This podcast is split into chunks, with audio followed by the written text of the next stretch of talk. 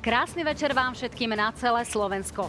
10 dní do volieb, 10 dní rozhodovania o smerovaní našej krajiny, 10 dní sľubov, 10 dní lákania voličov, 10 dní pre nerozhodnutých, takých, ktorí ešte nevedia, koho budú voliť. No a zároveň je to 10 dní pre našich politikov, aby vás presvedčili, ako vážne to myslia so smerovaním našej krajiny. Dnes tu budú lídry piatich preferenčne slabších strán, ktoré by sa však dostali do parlamentu práve podľa prieskumu agentúry AKO, ktorý sme zverejnili v ostatnej relácii na hrane. Už o 24 hodín sa tu stretnú tí najsilnejší štyria. Určite to môžete sledovať spolu s nami. My sme tu pre vás, ponúkame vám prvú veľkú špeciálnu televíznu predvolebnú diskusiu, aby ste sa vedeli rozhodnúť, lebo práve vy rozhodnete. No dámy a páni, mojimi dnešnými hostiami sú teda Boris Kolár, líder Sme rodina. Vítajte, pán Kolár. Ďakujem pekne za pozvanie, pekný večer. Milan Majerský, predseda KDH. Vítajte. Ďakujem za pozvanie, dobrý večer. Milan Uhrík, šéf Republiky, vítajte. Ďakujem za pozvanie, prajem príjemný dobrý večer. Andrej Danko, predseda SNS, vítajte. Ďakujem za pozvanie, prajem príjemný večer. A Igor Matovič, šéf koalície Oľano, KU a za ľudí. Vítajte aj vy, pán Matovič. Ďakujem pekne, pekný večer. No páni, ešte pred spustením našej časomiery vám musím povedať, že teda máte pred sebou 20 minút, ale len tých 19 je na diskusiu. Posledná minúta je vyčlenená práve pre vaše predvolebné sľuby alebo pre záverečné posolstvo pre vašich voličov. No a zároveň vám musím teda povedať, že pokiaľ na seba budete reagovať, tento čas sa vám samozrejme započítava. No, povedali sme si všetko, čo je dôležité a poďme diskutovať.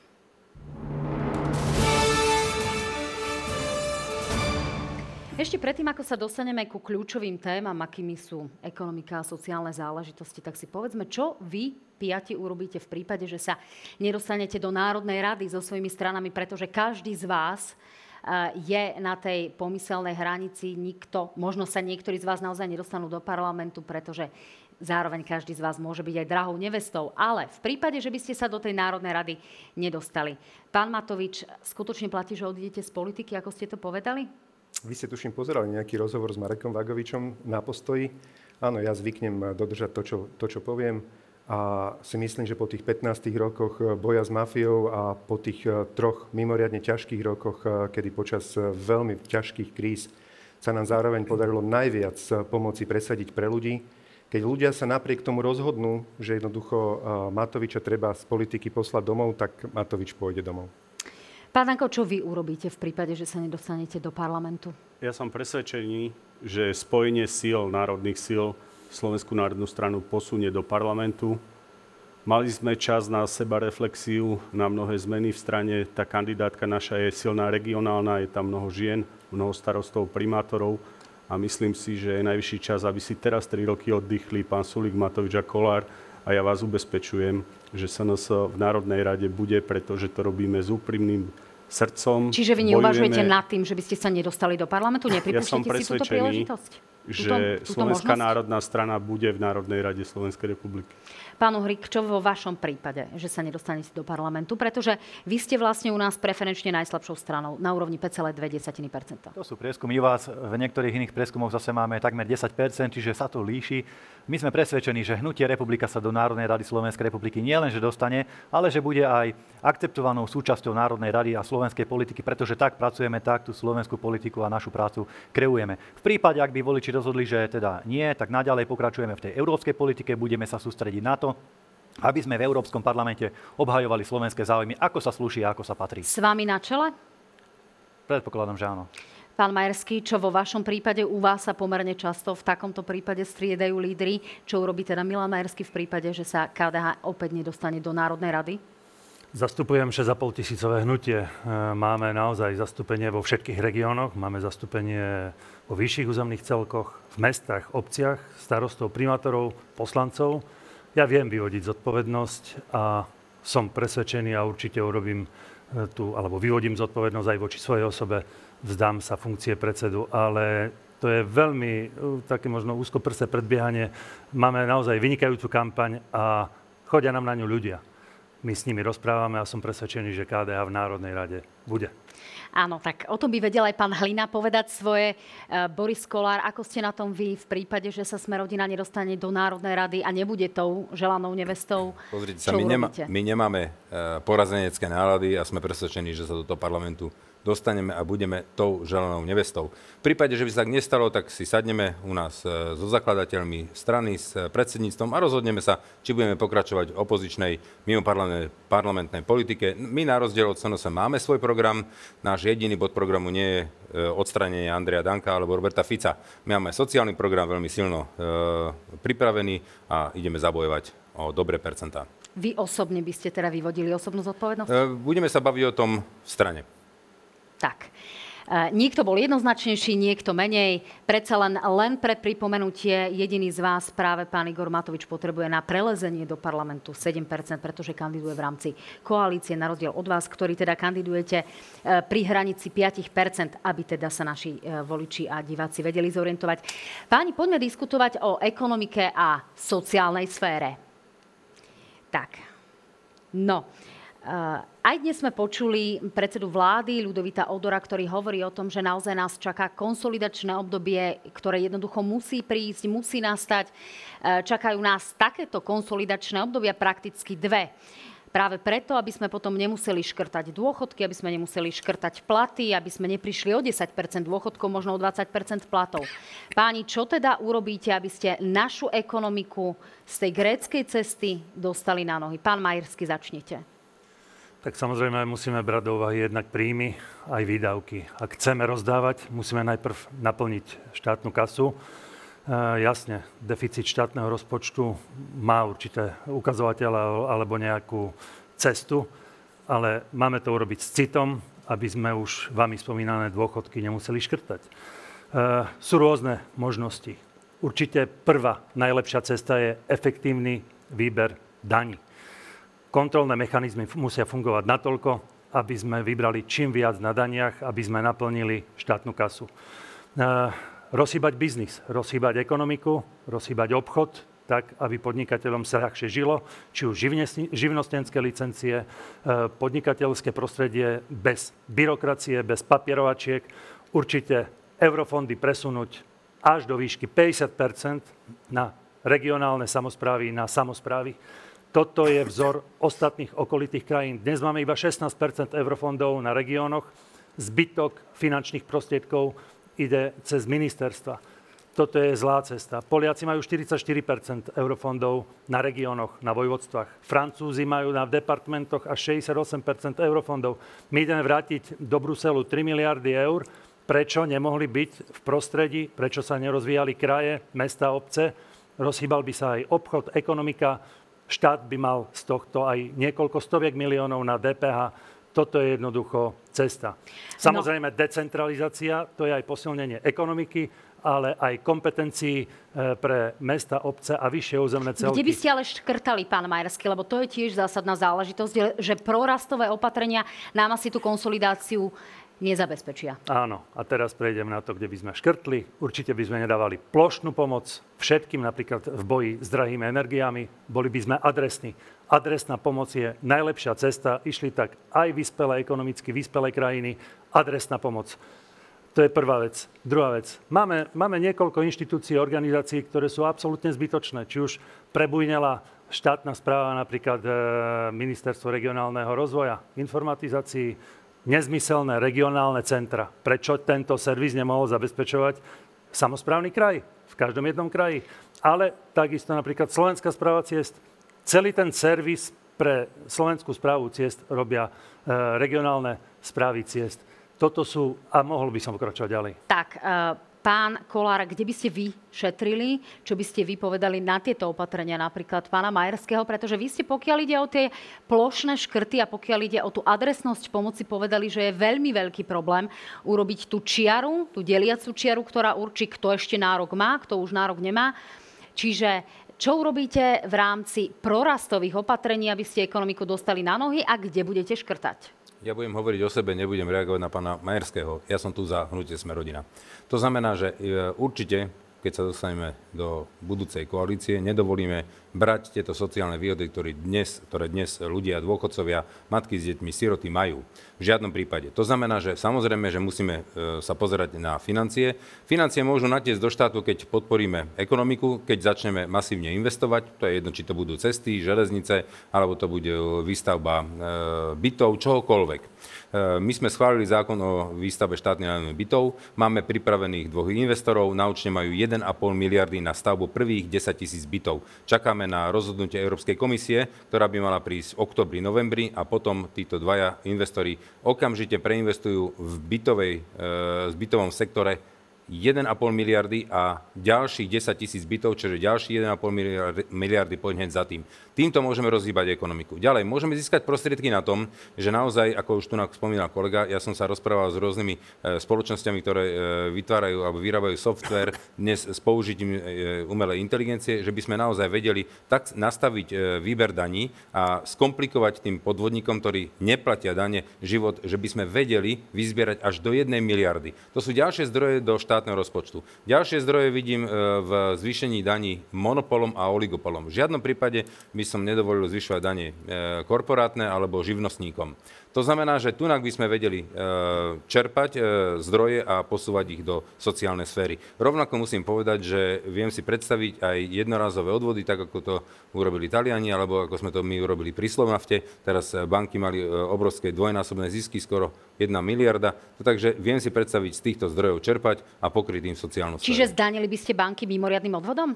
Je to vysoko pravdepodobné, áno. Len pre tento rok, alebo aj pre následujúce roky? Nie, iba, iba pre tento rok, lebo teraz urobili ten, e, zaknihovali ten mimoriadný zisk. Pán Danko, kde by ste vy našli finančné prostriedky na to, aby ste nás dostali z gréckej cesty? Vy máte okrem iného opatrenia ako 500 eur pre každého začínajúceho vysokoškoláka. Máte napríklad v programe zriadenie rôznych ministerstiev ako Ministerstvo pre cestovný ruch a podobne. Čiže kde nájdete na plánované, vami plánované výdavky finančné prostriedky a ako ozdravíte tú ekonomiku, aby sme vôbec na tie dôchodky a na tie vaše výdavky mali? Slovensko je v dobrej ekonomickej kondícii, napriek tomu, že za posledné tri roky sa rozprášilo takmer 15 miliard. Pán Majerský hovoril o šetrení a dotkol sa správy ciest. Možno prvých 4 milióny sa dá ušetriť na nájme, ktorý nominanti pána Kolára uzavreli s jemu blízkou firmou. V druhej rade je mi smiešné, keď tu počúvam od pána Kolára, ktorý bol iniciátorom zrušenia osobitného odvodu na banky a bolo deklarované, že ľuďom sa bude pomáhať s odkladom hypoték, so splátkami, že dnes hovoria o zdanení bank. Je na zamyslenie, ak ľudia, ktorí tu 3 roky vládli, dnes vedia, ako by riešili ekonomiku. Slováci si dosť škrtia opasky. Skutočný socializmus je vo Francúzsku, Nemecku. Tieto štáty sú zadlžené na úrovni 100%. Ak by sme aj mali dosiahnuť grécku cestu, museli by sme si požičať 100 miliard eur. Slovensko si musí požičať financie, pretože žiadna ekonomika sa bez štátnych investícií nedá naštartovať. Žiaden podnikateľ bez štátnych, bez požičaných peňazí nezbohatne. Pán Slovensko Danko, ja potrebuje... vás preruším, ale v prípade, že si naozaj budeme požičiavať a neurobíme konsolidačné opatrenia, budeme si požičiavať čím ďalej, tým drahšie a nedostaneme sa do takej tej špirály, ktorá nám potom nebuď, neumožní splácať Prosím, naše počúvajte ma a nestrašte ľudí. No, Francúzsko je, ja na, zadlžené, na, Francúzsko je zadlžené na úrovni 100%, Španielsko na úrovni 140%. Majú tam diálnice, ľudia majú nižší pracovný čas, nižšiu produktivitu. Ten skutočný socializmus je na západe. Dnes som bol na konferencii odborových zväzov a povedal som, že prestante strašiť ľudí a prekladajte západné zákonníky práce, aby ľudia videli, aký blahobyt je na západe. Západné štáty už dávno nedokážu svojou ekonomikou splňať sociálne štandardy, aké sú tam. Slováci si dosť škrtili opasky, slovenskí občania, a ja som presvedčený, že práve opak je pravdou. Je treba rapídne pomôcť dôchodcom s nárastom dôchodkov. Je treba odbremeniť podnikateľov a som hrdý na to, že sme zaviedli 15-percentnú daň pre živnostníkov. A je pre mňa komické, ak Saska hovorí, že pre nich je hranica zdvihnutie daní a vo svojom programe majú rovnú daň 19% To znamená, že SAS dneska opäť... Ho... Mohli naštartovať ekonomiku a je to skutočne e, také jednoduché zdaniť len tých, ktorí tu majú možno nejaké zisky, ale nehovoriť povedzme o nejakých o tom, ako budeme sanovať štruktúrálne výdavky, ktoré tu máme, tie každoročné výdavky, ktoré nás naozaj môžu dostať na tú grécku cestu. Aké je teda vaše riešenie pre prorastové tendencie ekonomiky? Ďakujem pekne. Našou nejakou primárnou víziou v rámci aj predvolebnej kampane, ale teda aj v rámci účasti vo vláde je zabezpečiť ľuďom nielen európske ceny, ceny na Slovensku už európske bohužiaľ máme, ale konečne po 20 rokoch v Únii aj európske platy a európske dôchodky. Na to, aby sa k tomuto Slovenská republika začala aspoň trošku približovať, je treba skutočne, ako hovoríte, ako hovoria aj odborníci, sanovať verejné financie, pretože smerujeme e, do krachu, smerujeme do obrovských výdavkov. Čo sa týka štruktúrálneho deficitu, ten máme okolo 5%, je to strašne vysoké, je to neudržateľné do budúcna. Dnes alebo včera premiér predstavil nejaké opatrenia, tými by sme sa určite inšpirovali, ale chcem na rovinu povedať, Hnutie republika, keby bolo vo vláde, by sme v žiadnom prípade nezvyšovali dane, okrem daní pre monopoly, pretože Slovensko je už vysoko zdanená ekonomika tak či tak. Na druhej strane by sme ale ani neškrtali sociálne programy, sociálne istoty, lebo tie sociálne nerovnosti na Slovensku sú obrovské, miliardári sú čoraz bohatší a tá stredná vrstva prakticky e, vymizne a mizne, tak e, potrebujeme ju nejakým spôsobom zastabilizovať cestu v konsolidácii, cestu v šetrení by sme hľadali. Poprvé, šetrenie v štáte. Určite by sme neišli ako SNS, že by sme vytvárali ďalšie ministerstva, tých úradníkov je až priveľa. Šetrili by sme na politikoch. Začali by sme podporovať strategické investície, ktoré by sme presmerovali výlučne do najmenej rozvinutých okresov. Hovoríme o veľkých investíciách. Tam, kde chýba infraštruktúra, kým sa vybudujú napríklad cesty, diálnice alebo železničná doprava, by sme podporovali malých stredných podnikateľov, ktorí poskytnú stabilné pracovné miesta pre domácich zamestnancov. Podobne by sme čerpali eurofondy do posledného centu. Možno to prekvapí, ale práve my máme v programe zadefinovanie čerpania eurofondov doslova ako národno-štátny záujem, pretože z Európskej únie preberáme množstvo nezmyslov, ale to, čo by sme odtiaľ do posledného centu prebrať mali, eurofondy sa nečerpajú. Čo sa týka podnikateľského prostredia, lebo my vidíme práve konsolidáciu v naštartovaní hospodárskeho rastu, pretože keď naštartujeme ekonomiku, budú mať ľudia väčšie platy a zároveň aj štát z toho väčšie dane, väčšie príjmy pre najväčších podnikateľov by sme chceli sflexibilniť odpisy, aby si mohli skracovať napríklad dobu odpisovania, aby ich to motivovalo do investícií, do modernizácie, otvárania nových prevádzok. Pre živnostníkov, drobných podnikateľov, živnostenské licencie, zaplatia nejaký poplatok a už od štátu nebudú mať žiadne starosti. A pre zamestnancov zase znížiť dan z príjmu fyzických osôb, aby mali vyššie platy. No, uh, pán Uhrik, pristavím sa teda pri tej vašej poznámke, že možno to niekoho prekvapí v súvislosti s tými eurofondami, možno neprekvapí, lebo ste boli v minulosti v, tej, v SDK, ktorá nás práve dostala Eh, do Európskej únie, do NATO, ale skôr ma iné zaujalo a to je to šetrenie na politikoch. Ako si vy konkrétne predstavujete to šetrenie na politikoch? Hneď jedna vec. My, my sme zrušili financovanie mimo parlamentných politických strán. Ďakujem pekne. Pán Matovič, slovo je vaše. Akým spôsobom by ste vy sanovali tie vysoké výdavky, ktoré momentálne máme, e, tú grécku cestu, o ktorej aj dnes hovoril predseda vlády Ľudovít Odor.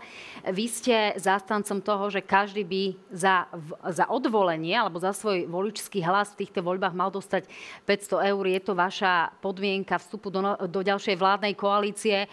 Okrem toho tam máte veľmi podobné aj ďalšie výdavky, ktoré by mohli byť veľmi nákladnými. Kde chcete šetriť, ako chcete vy konkrétne v Olano a vašej koalícii postaviť ekonomiku na nohy?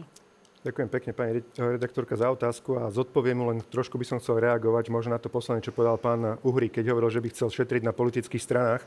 Keď sme v máji alebo v apríli predkladali návrh zákona do parlamentu, kde sme chceli zobrať politickým stranám zo štátneho príspevku 30 miliónov eur, tak poslanci republiky hlasovali proti nášmu návrhu zákona. Takže jedno sú slova, druhé sú skutky. Vtedy, keď mohli seknúť politickým stranám po rozpočte, tak hlasovali za to, aby mali v peňaženke viacej peňazí. Prepačte, chcete kase. zareagovať, pán Áno, lebo to boli Prepačte. návrhy, ktoré pán Matovič dával v rámci svojho populizmu. Samozrejme, už keď nebol vo vláde, keď bol v opozícii, lebo on vo vláde nikdy v živote nič nespravil, vždy len vykrikuje z opozície. Rovnako ako tak navrhoval zníženie platu poslancov, ale iba z opozičnej pozície. Nikdy nezvládnej, nikdy nezvládnej z ústavnej väčšiny. Rozumiem, pripomínam, strážte si čas, môžete pokračovať, pán Matovič. Vám ešte pripomeniem, že okrem tých 500 eur v čistom je to príspevok na e, šport pre deti, na športový krúžok, rodina získa 50 eur, ďalší daňový bonus 100 eur, čiže tie výdavky sú veľmi vysoké. Nech sa páči. Pani redaktorka, hneď to zodpoviem, ale teda keďže môžeme takto na seba reagovať interaktívne, tak by som reagoval na to, čo povedal pán Uhrik, že keď som bol vo vláde, nič som neurobil.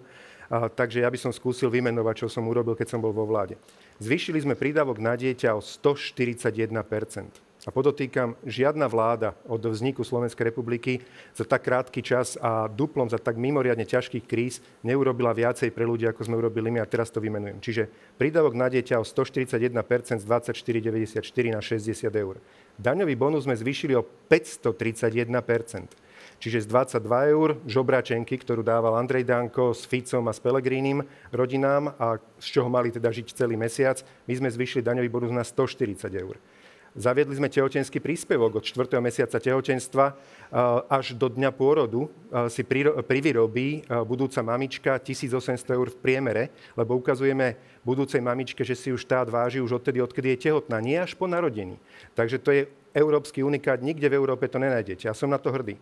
Priemerný dôchodok za Fica, dve, za Pelegriniho 2019 460, dnes priemerný dôchodok 637 eur skoro o 200 eur viac.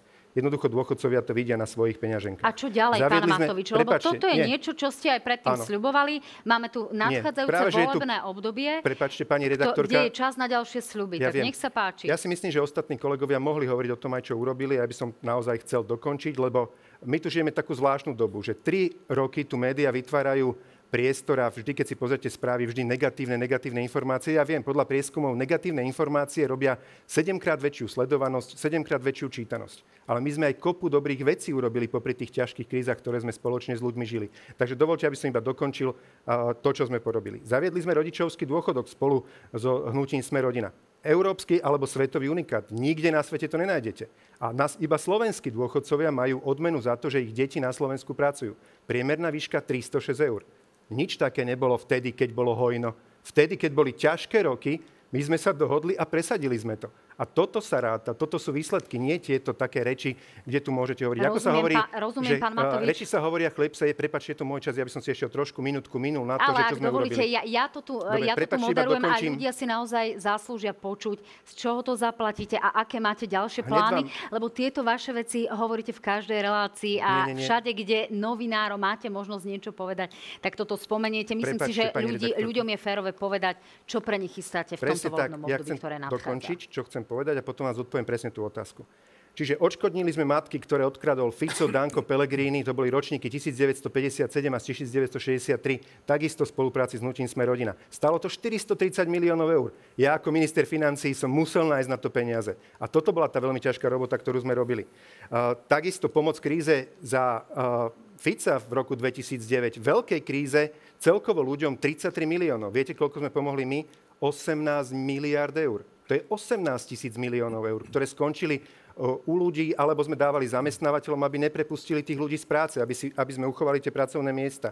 Zdravotníkom mimo automatu mzdového sme zvýšili platy o skoro až do 46 od 7 do 46 Stabilizačný príspevok všetkým zdravotníkom mimo, e, mimo lekárov 5000 eur. Naozaj to sú výsledky, za ktoré sa nemusíme hambiť. E, príspevky pre ťažko zdravotne postihnutých sme zvýšili o 100 či na kúpu auta alebo rekonštrukciu domu. A odpoveď na vašu otázku, z čoho to zaplatíme? Z toho presne, čo som ako minister financií robil.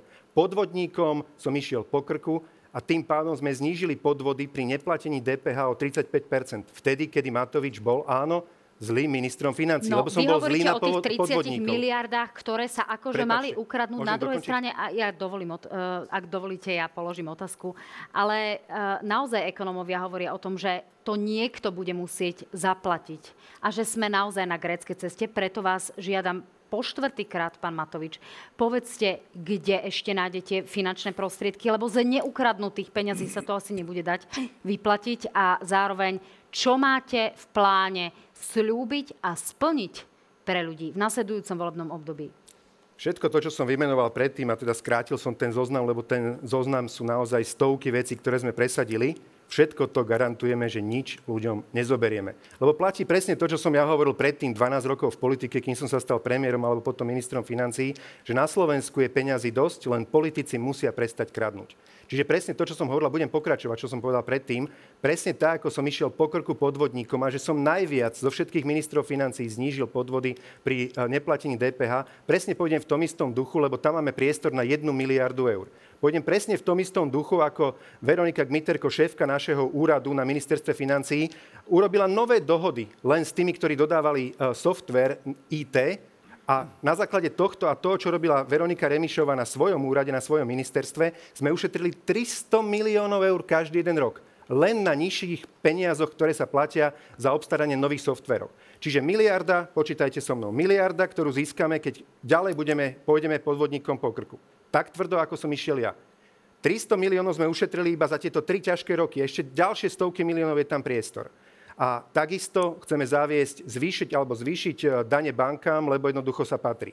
Vtedy, keď sa zrušil e, e, bankový odvod... Máte málo vtedy, času, musím vás upozorniť, ja pán Vtedy, Matovič. keď sa zrušil bankový odvod, vtedy sme nevedeli, že príde taký COVID a budú také dopady. Dnes banky majú zisky skoro miliardu, patrí sa, aby platili o polovičku vyššie dane, to znamená, chceme zvýšiť dane bankám na 30% a z tých peňazí, ktoré získame, zaplatíme 50 eurový príspevok, každému dieťaťu na základnej škole, ktoré bude chodiť na športový krúžok. Pán Danko, vy ste chceli zareagovať, nech sa páči. Ja len vtedy... pripomeniem, že aj Ľudový Dodor hovoril o tom, že potrebujeme zdravý bankový sektor, ak banky zdaníme o tých 30 je otázka, sa vráti do e, svojej pozície a zarába 100 tisíc eur a keď hovorí o gréckej ceste, ani nevie, o čom rozpráva.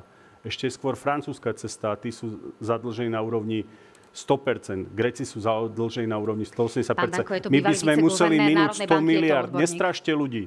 Čo sa týka tých opatrení, pán Matovič, uznajte, mnohé veci vám pomohol schváliť aj Taraba s Kufovcami a mnohé veci prešli aj vďaka im hlasom, pretože ješitný súlik nechcel podporovať tieto sociálne opatrenia. Čo sa týka tých opatrení, ešte raz hovorím, nestražme ľudí, peňazí je dosť, máme možnosť si požičať, ale tie peniaze sa musia adresne mínať. My potrebujeme stavať diálnice a robiť infraštruktúrne projekty a nie peniaze rozhadzovať z vrtulníka. Páni, máte záujem reagovať? Ja som videla, že ste nesúhlasne krútili hlavou pánu Hrík. Tak. Ja by som rád možno Pán povedal Majerský. Eh, k eurofondom. Eurofondy sa nezodpovedným spôsobom, alebo narobalo sa s nimi nezodpovedným spôsobom nielen v tejto krajine, ale aj v bansko bystrickom samozprávnom kraji. Ja som prekvapený teraz, čo hovoríte, pán Uhrik, že zrazu už chcete čerpať eurofondy. Predtým bansko bystrický samozprávny kraj nečerpal eurofondy. Ale dobre, eurofondy sú jedna veľká téma, ale eurofondy prinášajú prácu, rozhýbajú, rozhybu biznis a ekonomiku v jednotlivých častiach Slovenska, presúvajú sa na rozvoj infraštruktúry e, v jednotlivých častiach a toto je naozaj reálny rozvoj. Prečítajte si, Poliaci čerpali eurofondy na 102,5%, doplnili im, Európska únia im doplnila tie od tých krajín, ktoré nedokázali čerpať. Toto je jediná cesta Ako ale na to... zabezpečí to, aby sme ich čerpať vedeli, keď máme kruciálny problém s plánom obnovy a nevieme plniť tie časové limity, ktoré sme mali. Zrušiť nezmyselné, zrušiť nezmyselné kontroly, ktoré sú na e, kontrolu eurofondových projektov. My máme toľko kontrol, že Poliaci strihajú e, pásku a my ešte ani nezačíname budovať jednotlivé stavby. Toto a nestane je... sa to, o čom hovoril pán Matovič, že sa tu jednoducho bude kradnúť a že tu budeme mať kauzy, ktoré momentálne sledujeme na súdoch v ešte väčšom rozsahu? Ja hovorím o presune eurofondov na vyššie územné celky a na samozprávy. Euro... Samozpráva ako taká, či už miesta alebo regionálna, je najväčší správ, najlepší správca e, finančných prostriedkov, verejných finančných prostriedkov. A ja teraz poviem konkrétny pr- prí, príklad. Prešovský samozprávny kraj. Budujeme 43 km ciest, cesta Slobody, cesta z Niny, možno každý z vás po tejto ceste išiel. Prepašte za to, že tam boli obmedzenia. 42 miliónov eur. Tento projekt bude s dvojročným predstihom odovzdaný do užívania. S dvojročným predstihom. Vieme to, dajte nám peniaze, alebo vedia to samozprávy, dajte im peniaze, budú vyčerpané, nebudeme ich vrácať do Bruselu. Toto je jediná cesta na to, aby sme rozvíjali regióny, rozvíjali no a kým Slovensko. tam zareagovať teda pánovi Uhrikovi, tak povedzte, prečo to teda v Banskej Bystrici nevedeli z vášho pohľadu? To ja už neviem, na to asi odpovie pán Uhrik. Tak ste to načrtli, preto sa pýtam. Naozaj tam bol problém, pán Uhrik, tak nech sa páči, reagujte. Ja som rád, že KDH sa po istom čase zobudilo a začalo sa zaujímať o slovenskú politiku, lebo 3-4 roky ich nikto na svete nevidel a zrazu pred voľbami sa teda objavili a idú tu mudrovať o tom, že ako sme čerpali alebo nečerpali eurofondy bez toho, ale bohužiaľ, aby poznali to skutočné pozadie, pán Majerský. Totižto my sme zažili situáciu, že sme v rámci eurofondov vysúťažili firmy v danom roku 15-16, ktoré boli výrazne lacnejšie od proti predchádzajúcim dodávateľom. V tom sa ozvala vtedajšia smerácká vláda, ktorá povedala, že my nevieme tie eurofondy správne čerpať a odobrali ich z pozície vyššej moci bansko samozprávnemu kraju a presunul ich na ministerstvo hospodárstva pánovi Jahnátkovi z dôvodov, ktoré tu nemusíme rozoberať, ale asi každému sú zrejme. Takže to nebola z vášho pohľadu vaša chyba? My sme chceli čerpať eurofondy aj v danom čase. Len ako nám odkázali smeráci, nevedeli sme ich čerpať tým správnym spôsobom.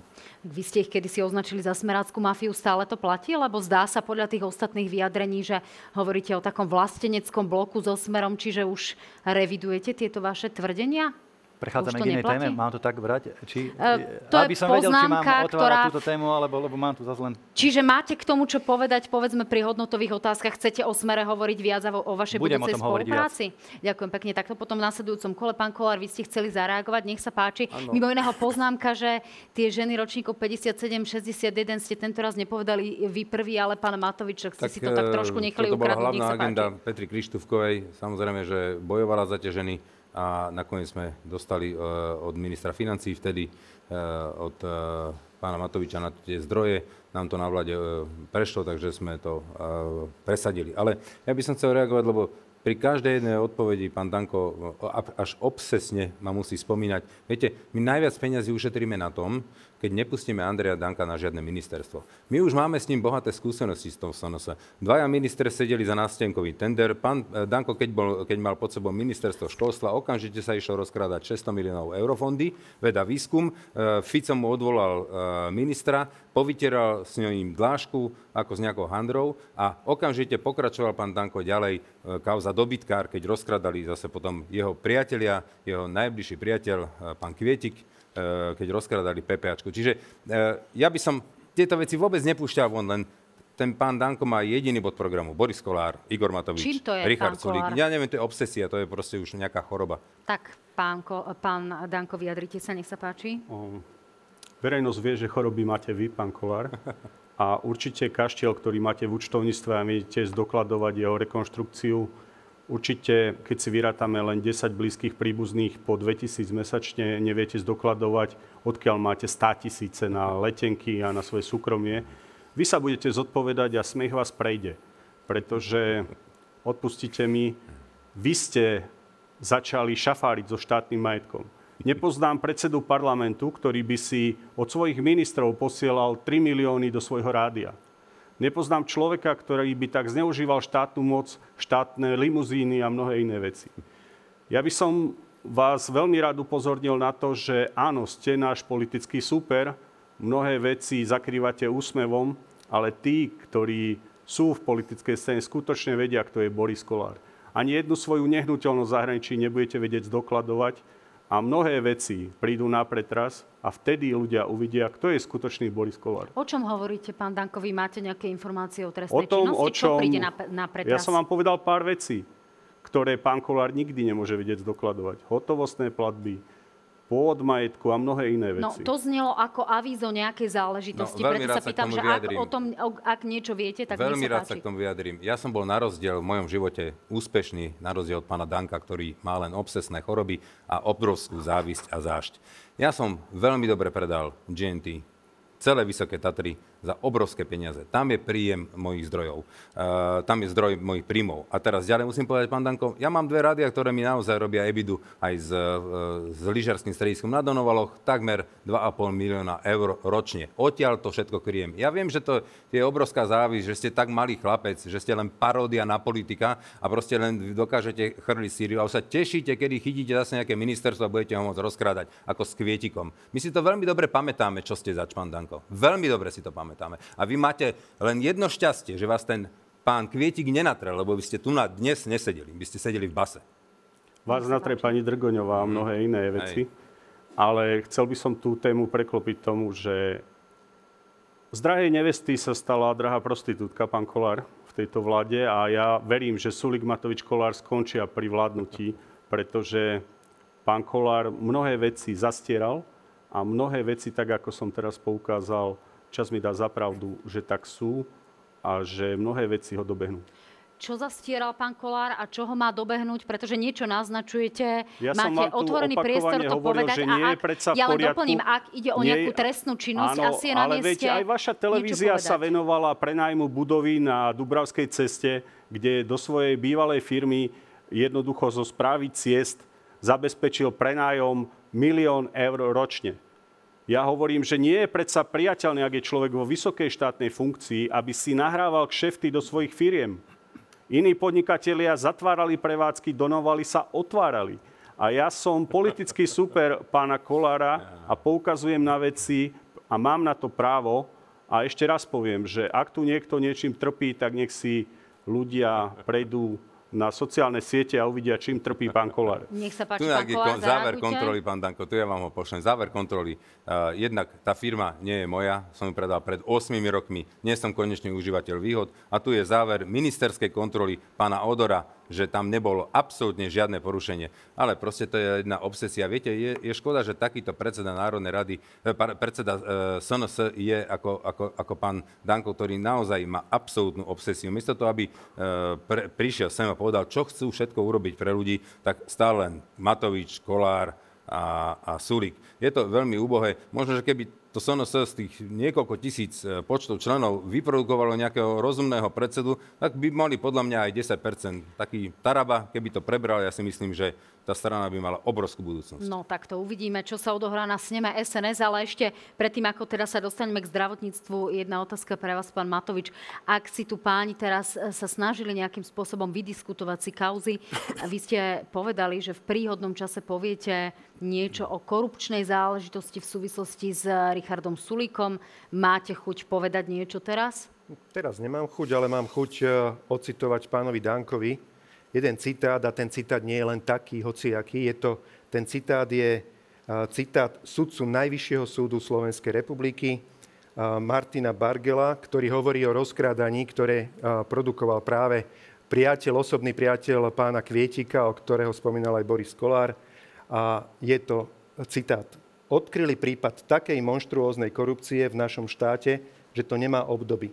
Toto je megastroj obrovskej korupcie, neskutočne niečo neuveriteľné, ako to fungovalo, a to už od roku 2006. Čiže sudca Najvyššieho súdu takto pri kauze dobytkár, kedy vo veľkom túto Danko a jeho kamaráti, a potom aj Bodor a jeho kamaráti, čiže Ficovci aj, aj Dankovci, sa spojili, vo veľkom okrádali farmárov pri dotáciách, na ktoré mali nárok a chudáci farmári museli platiť úplatky od 15 do 30 z dotácií, na ktoré mali nárok. Toto je by som chcel zadefinovať, že čo je teda vlastenectvo. Lebo títo ľudia, oni sa tvária, akí sú strašní vlastenci. Ale vlastenecké je pomáhať farmárom a nie od nich brať úplatky. Tak uvidíme, ako kauza Môžem dobytkár e, zareagovať? samozrejme nakoniec skončí. Je to momentálne na súde v Banskej Bystrici, Pán takže Matovič, si vy ste mali verdikt. toľko rečí o vilách, ako všetko zoberiete, ako všetkých pozatvárate a videli sme jedine one time a next time. To celé ste jediné dokázali. Aj v tom rozsudku je blbosť. Jasne. My sme v roku 2006, ani som nevedel, že budem v politike. Od roku v roku 2016 som vstúpil do vlády. Takže neviem, o akých období 2006 rozprávate. Trpíte SNS. Ak hovoríte o zatvorených ministrov zo SNS, ja som vylúčil Jana Slotu zo Slovenskej národnej strany práve pre takéto správanie. A vyprosím si od ľudí, ktorí tu rozkradli 15 miliard na covidovej pomoci, kupovali testy od svojich kamarátov, aby ste vy útočili stále do Slovenskej národnej strany. Za tri roky ste nás mohli povešať. A keby sme kradli, tak nás povešáte. Takú nenávisť ste voči nám mali. Pán Matovič, zareagujte a dám priestor pánovi Uhríkovi a pánovi Majerskému, pretože majú o dosť viac času, ako máte vy. A z úcty k voličom naozaj potom prejdeme, navrhujem, k zdravotníctvu. Neviem, kde bol pán Danko posledné tri roky, ale možno mal tak naložené v gatiach, že sa to na neho obráte, na konci skončí v base, tak bol niekde zašitý a nesledoval správy. 42 ľudí z mafie SNS, Smeru a Hlasu, ktorí tu vo veľkom rozkrádali, ktorým sme klepli po prstoch, sú dnes, dnes riadne odsúdení. Riadne odsúdení za posledné tri roky. A to len preto, lebo sme splnili náš najzákladnejší prísľub, že rozviažeme e, ruky vyšetrovateľom na Národnej kriminálnej agentúre, dokončím, prepačte, a tým pádom sme si boli pred zákonom rovní a ľudia, s ktorými oni rozkrádali, však aj jeho kamarát Martin Kvietik, kde sa stretali v hoteli Albrecht každé ráno a, nosili sa tam igelitky, v ktorých asi vieme, čo bolo, a ktorý je obžalovaný práve v tejto kauze e, dobytkára, tak e, títo ľudia práve boli vo väzbe, čakajú na svoj rozsudok, alebo sú medzičasom už odsúdení. Áno, k téme právny štát sa dostaneme. Pán Uhrík, nech sa páči, vy ste chceli zareagovať, pán Majerský rovnako. E, Čiže ako vnímate tú situáciu, ktorá tu momentálne nastala? Ja, ja som to tak počúval, jeden na druhého, druhý na tretieho, tuto mafia, oligarchovia, kvietik, jedno s druhým. Ja sa nečudujem, že ľudia majú politiky plné zuby, keď sa na toto musia pozerať, keď vidia, ako sú tí politici v podstate všetci rovnakí. A preto ja stále hovorím, že niektorých politikov sa proste nedá zmeniť, ich treba len vymeniť. A keď niekomu idú na nervy politici, tak aj tak treba prísť k voľbám. Treba možno, že aj z nejaké recesie alebo rebelie to hodiť hnutiu republika, už, pre nič iné, už ak pre nič iné, tak preto, aby sa takíto politici skončili. Tak som sa zamyslel, prepačte pani moderátorka, jak som tu sedel, jak sa medzi sebou hašterili, že my s pánom Majerským sme tu jediní dvaja z piatich, dvaja z piatich, ktorí neukradli titul alebo nekúpili si vysokú školu to, toto je stav slovenskej politiky, čo sme tu videli. Traje podvodníci, dvaja normálne vyštudovaní. Pán Uhrík, vy sa síce bavíte na tom, že páni si tu vyčítajú nejaké korupčné správanie, ale v Bansko-Bystrickej župe tam naozaj bol problém s pánom Sujom, s odpredávaním uh, veci, ktoré tam teda mali byť nadbytočné, nakoniec sa ukázali niektoré obrábacie stroje ako pojazdné. Čiže je fér im vyčítať a mať možno nejakú smietku vo vlastnom oku rovnako?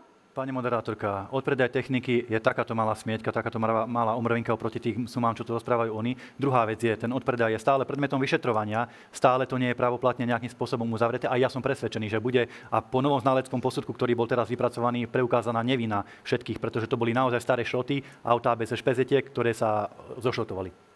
Pán Majersky, nech sa páči, vy ste chceli zareagovať, potom pán Kolár. Poviem iba jednu krátku možno myšlienku. Ľudia naozaj majú toho dosť. Ľudia chcú pokoj.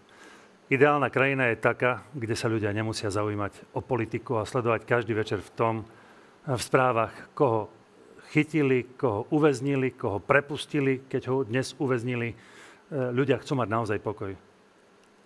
Prestaňme už konečne s týmito hádkami. Nech už prídu politické strany, ktoré budú riadiť svoje rezorty, ktoré upokoja túto situáciu a ľudia sa budú môcť venovať svojim rodinám, svojej práci, svojim koničkom a nech na to majú a nech si žijú pokojne v tejto krajine. Ja pán Kolár, nech sa páči. Zareagoval, keďže to tak nás spomínal pán Uhrík. Pán Uhrík, vy nie ste noví. Neznamená, že vy sa otrhnete z LSNS a sa poučíte z vašich minulých chýb, ale to neznamená, že ste sa zmenili. Áno, vy ste sa poučili, už nenosíte uniformy. To je pravda. Ale zmenili ste sa? Ja si pamätám, keď ste boli na župe, čo ste tam robili. Na, na SNP ste vytiahli čiernu zástavu. Čiernu zástavu ste vytiahli na SNP. A dneska sa tvárite, že idete e, nosiť e, vence e, padlým vojakom, nie? Prosím vás pekne, vy si myslíte, že ľudia senožerú? Tak na to zabudnite. Pán Uhrik, zareagujte a Krátka pôjdeme reakcia. do reklamnej prestávky, pretože ten zdravotnícky blok si naozaj nebudeme potom nejakým spôsobom kaziť korupciou. Nech sa páči. Ďakujem. Krátka obrana proti tomuto útoku pána Kolára. Ja som čiernu vlajku nevešal, bola to fyzicky osobná práca pána Kotlebu, jedna vec. A druhá vec, medzi nami pán Kolár je skutočne rozdiel, aj mentálny, možno že aj nejaký intelektuálny. Ja svoje ženy nebijem a nerobím deti, kade chodím. Ďakujem. No nech sa páči, bolo to, bolo to osobné. Pán Kolár, máte záujem nejako zareagovať? Prepačte mi to. Uh, hnutie Smerodne na útočí osobne. My, pro, skutočne, keď si zoberete náš facebookový profil, my sme za 4 roky nedali žiadny útok ani na Andrea Danka, ale ani na vás. To sa nedá ale o vás povedať, preto lebo vy týmto spôsobom fungujete.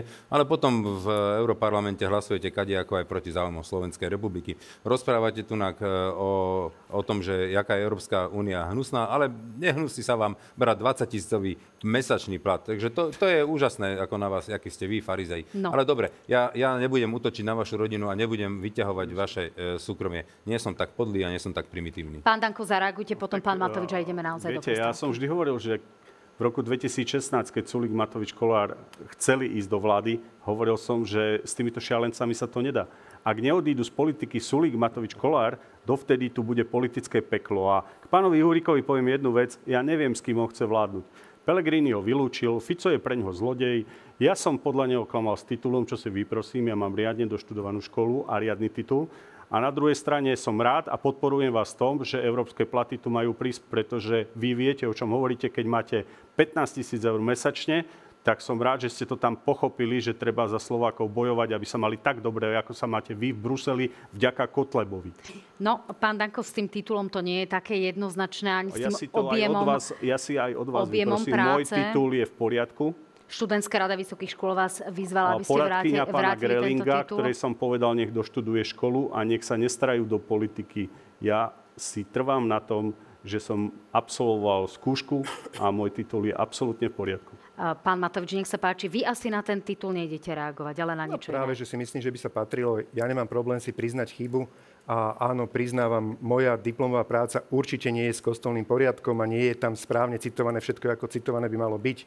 Písal som ju vtedy, keď som si rozbiehal študentskú firmu vlastne ako študent. Zamestnával som v čase najväčšej nezamestnanosti na Slovensku 2000 ľudí a mal som hlavu úplne niekde inde ako pri písaní diplomovej práce. Priznávam, ospravedlňujem sa a nie je to dobrým vzorom, aj keď to je 25 rokov starý môj hriech, dávno, dávno predtým, ako som sa rozhodol čistiť veľký chliev do politiky. Ale tam som chcel na pána Majerského zareagovať reagovať. On hovorí, už prestaňme s tými hádkami, už by tu mal byť pokoj, kľud. A ja sa presne tohoto bojím, že KDH preto nevylučuje budúcu vládu s mafiou, lebo smer premenovaný na hlas je tá istá mafia ako Smer. A duplom, keď odišla tá skorumpovaná časť zo Smeru a založili si akože novú stranu, ja sa práve tohoto bojím, že ak by vytvorili vlastne tú budúcu vládu, tak bude tichúčko, smrádeček a biznis pobeží ďalej. A preto si myslím, a chcem pánovi Majerskému povedať, viete, keď sa, keď sa čistí chliev, tak to aj smrdí. A ja som prišiel do politiky čistiť chliev, lebo ja som sa nemohol ako podnikateľ pozerať na to, že podnikatelia platia vo veľkom dane, ľudia platia po drobnom dane z každého jedného jablčka, ktoré kúpia v obchode a potom politici pekne tie peniažky rozkradnú. Tak, pán Majerský, nech sa páči, som, odpovedzte pánovi Matovičovi. Potom na pána Uhrika som chcel ešte reagovať. Uh, viete, vy môžete hovoriť, že vy ste čistí jak lalia. Ale vy, keď ste mali možnosť v tom malom vládnuť e, v tom bansko bystrickom kraji, 102 stavebných strojov, z ktorých mnohé dodnes behajú po Hriňovej, dodnes behajú po Hriňovej, ste predali za jeden, jedno jediné euro. Hamba, hamba. Keď vy sa dostanete náhodou, Bože chráň, k správe štátneho majetku, rozkradnete len to, čo nebude prikované. A ešte potom druhá vec, čo ste urobili, keď ste teda vládli, tak práve preto, že ste zamestnávali, ste rodinkárstvom trpeli alebo kamaráčakmi, ste zamestnávali chlapcov, kamarátov z posílky na čierno, ako SBS karom na čierno, tak Európska komisia zakázala čerpať bansko kraju 60 miliónov eurofondov, ktoré boli určené na rekonštrukciu ciest, preto sú v bansko kraji také výtlky a na uh, obnovu škôlok sa môžete hambiť. Musím vás už zastaviť, pán Matovič. Pán Majersky, zareagujte, potom pán Uhrik a ideme do prestávky. Nebudem reagovať dlho, ale ja som červený koberec Ficovi nerozvinul. Kresťansko-demokratické hnutie a ani nikto z vás tu dnes nemuseli sedieť. Dnes mohlo bežať riadne volebné obdobie, ak by ste sa nevadili, nehádali, ak by nebol chaos. Voľby mohli byť vo februári, možno začiatkom marca, ale dnes tu máme predčasné parlamentné voľby. Kresťansko-demokratické hnutie nerozvinulo červený koberec Ficovi. A treba si spýtovať svedomie, kto to urobil. Kto sa do nekonečna hádal, kto rozvadil celé Slovensko. Kto tento koberec rozvinul. Pán Uhrik, zareagujte aj vy. V tomto, v tomto sa teda opriem o predrečníka, pretože skutočne po Igorovi Matovičovi zostali rozvrátené verejné financie a rozhadaná spoločnosť. Ako sa hovorí, ryba smrdí od hlavy. Bol to práve on, ktorý viedol e, slovenskú spoločnosť do absolútnych hádok, kedy sa ľudia kvôli covid pasom alebo kvôli testíkom začali medzi sebou nenávidieť, začali sa udávať na policii. Potom rozhadal ľudí, pretože všetci okrem neho sú fašisti alebo sú mafia, pretože iba on je lietadlo samozrejme. Ja nemám dôvod na ňo reagovať, míňať si svoj drahocenný čas na takéto výmysly veci, najmä keď sa nevyzná ani do tej situácii v bansko kraji 10-ročné veci, ktoré on nemá ani šajnu, o čom hovorí. A nebudem reagovať, čo ten si čas. Tak, páni, v tomto kole teda ďakujem. Jednou, jednou vetou, pán Matovič. Čiže na pána Majerského, viete, uh, hovoríte, že uh, ja som vystrel červený koberec Ficovi. Viete, nepomohlo nám. Keď vy ste bušili do nás, vy osobne aj KDH, kvôli tomu, že sme chceli pomôcť rodinám s 200 eurami a vy ste hovorili, ako to je zlé, zlé, zlé. A ja som vtedy čakal podporu do chrbta od vás, že nám budete držať chrbát. Nikto iný ako KDH, ktoré slubovali podporu rodinám. A vy ste vtedy nám podrážali nohy. Čiže veľmi ma to mrzí. A pánovi Uhrikovi, keď hovoríte rozvrátené verejné financie. Za rok 2020, 2021, 2022 sme dostali od Európskej komisie vysvedčenie, že prvýkrát sme mali nižší deficit ako priemerná krajina v Európskej únii. V čase, keď boli najťažšie krízy, vtedy, keď som bol premiér alebo minister financí, sme mali prvýkrát lepšie hospodárenie ako priemerná krajina Európskej únie. To je vysvedčenie. Vidíme výsledok, predbehlo nás ešte aj to, to je Bulharsko a Rumunsko. Pán Majerský na záver. Veľká krátka reakcia. Program na podporu rodín sme podporovali. Ale cestu, ako ste sa vybrali, to sme kritizovali, lebo zobrali ste samozprávam, ktoré sa primárne starajú o tieto rodiny, zabezpečujú im servis, škôlky, telocvične, základné umelecké školy. Toto zabezpečujú samozprávy. A samotná pre, e, vaša kolegyňa Erika Jurinová kritizovala, že ste vzali samozprávam. A to o tom je záznam v médiách, tak nemusíte tak. sa teraz vykrúcať. Je Páni, to tak? Posledná reakcia, pán Danko, a naozaj ideme do ja, prestávky, aby sme trošku uvoľnili tú atmosféru. Je to klasický po slovensky zlodej kričí, chyťte zlodeja. A keď chcete hovoriť o mafii, tak sa pozrite tam na kraj. A to je asi všetko, k čomu tomu poviem. Ľudia čakajú, aby sme hovorili, ako zdvihneme dôchodky, ako postavíme diálnice. Vy toho nie ste schopní. Vy tu rozvadíte každého a na konci dňa sa budete uškrňať v aute alebo provokovať tak, ako ste provokovali smerákov na tlaču. Tak, dámy a páni, samozrejme ideme do reklamnej prestávky práve preto, pretože tu v horúcom ringu je naozaj priveľmi teplo a aby sme sa po reklamnej prestávke mohli rozprávať o zdravotníctve a školstve, asi je čas dá si prestávku.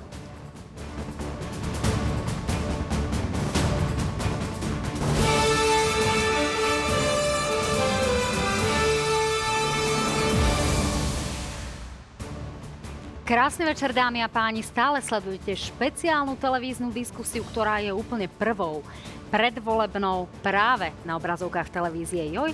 A máme tu piatich hostí preferenčne slabších strán, ktoré by sa však dostali do Národnej rady. No a teraz sa budeme rozprávať, páni, o téme zdravotníctva.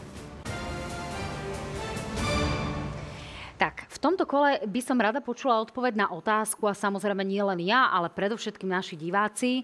Akým spôsobom zachránite slovenské zdravotníctvo? Čo budú vaše prioritné kroky v oblasti zdravotníctva? Kde zoženiete peniaze na platy zdravotníkov, sestier a kde vôbec zoženiete lekárov a sestry? Začnite vy napríklad, pán Uhrik. Ja. Ďakujem pekne, teda, keď mám prvé slovo tak do tejto témy sa pustíme veľmi aktívne. Hnutie republika považuje za zdravotní, zdravotníctvo za jednu zo svojich priorít, pretože to zdravie je skutočne pre človeka to najdôležitejšie. Čo sa týka ozdravenia zdravotníctva, začali by sme tým v prvom rade, že by sme vylúčili z rozhodovania v zdravotníctve vplyv finančných skupín, aby zdravotníctvo opäť raz slúžilo pacientovi alebo občanovi, ako to má pôvodne byť. Spravili by sme jednu štátnu zdravotnú poisťovňu, ktorá by spravovala zákonné zdravotné odvody. Aby proste boli v štáte a aby e, z nich nemali benefity a dividendy nejaké súkromné finančné skupiny. No počkajte, Na... skúste to o tých, e, o tých finančných skupinách nejako rozviť, pretože zatiaľ to právne možné nie je. Pani moderátorka, to si pletete s nejakým iným riešením, ktoré tu bolo v minulosti a ktoré bolo neúspešné podľa môjho názoru na sval. Áno, my nehovoríme o tom, že ideme napríklad zakázať súkromné zdravotné poisťovne. My chceme nechať na pokoji, nech si poskytujú nejaké doplnkové zdravotné pripoistenie alebo nejaké ďalšie benefity, ale štátne zákonné zdravotné odvody, štátna zákonná zdravotná poisťovňa. Podobne ako je to pri sociálnej poisťovni. To je jedno z riešení. Ďalšia vec, ktorú chceme spraviť, je návrat z privatizovaných lukratívnych laboratórií, najmä CT a podobných, naspäť do rúk štátu štátu. Aby neostávali štátu len tie veľké, ťažké budovy nemocníc, tie stratové veci, ale aby sa mu vrátili aj naspäť tie ziskové, ktoré boli predtým nejakým spôsobom sprivatizované do súkromných rúk.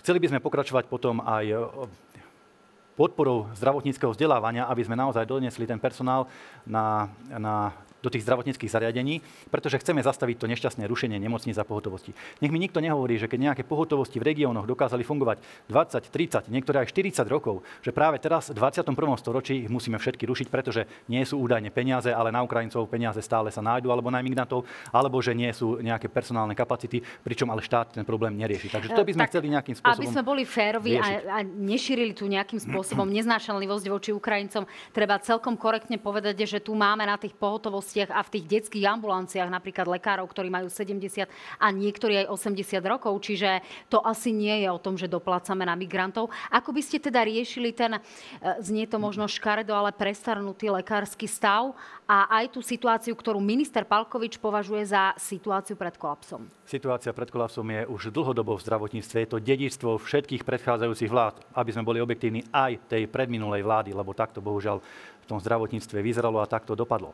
E, čo sa týka tých e, nemocníc a pohotovosti, viete, tu z Bratislavy sa ľahko hovorí o tom, že však uskromníme sa budú nejaké redukcie v pohotovostiach, lebo tu máte na výber Antolsku, tu máte na výber Kramáre, postavené nové sú tu Bory alebo Svetý Michal a podobne, ale v nejakom Svidníku nemajú už prakticky nič a tí ľudia potrebujú mať v tom regióne tú zdravotnú starostlivosť. A toto chceme my za každú cenu zachrániť. Čo sa týka, čo sa týka toho personálneho problému, chceme navýšiť zdravotnícke vzdelávanie na slovenských zdravotníckých školách, stredných aj vysokých, aby tam bolo menej zahraničných študentov, lebo oni berú zahraničných študentov kvôli tomu, že sú samoplacovia, že z nich majú peniaze a dofinancovávajú to vzdelávanie. Takže to by sme chceli zredukovať, dofinancovať tie školy, aby uprednostňovali samozrejme slovenských zájemcov. Chceli by sme lekárov odbremeniť od byrokracie a presunúť viac kompetencií na zdravotné sestry, vrátane toho, že by sme to vzdelávanie zdravotných sestier vrátili naspäť do minulosti, aby neboli tie zdravotné asistentky. A ako toho lekára mladého dostanete do nejakej dedinky alebo do malého mestečka na východe Slovenska, kde momentálne niektorí starostovia ponúkajú dokonca aj byty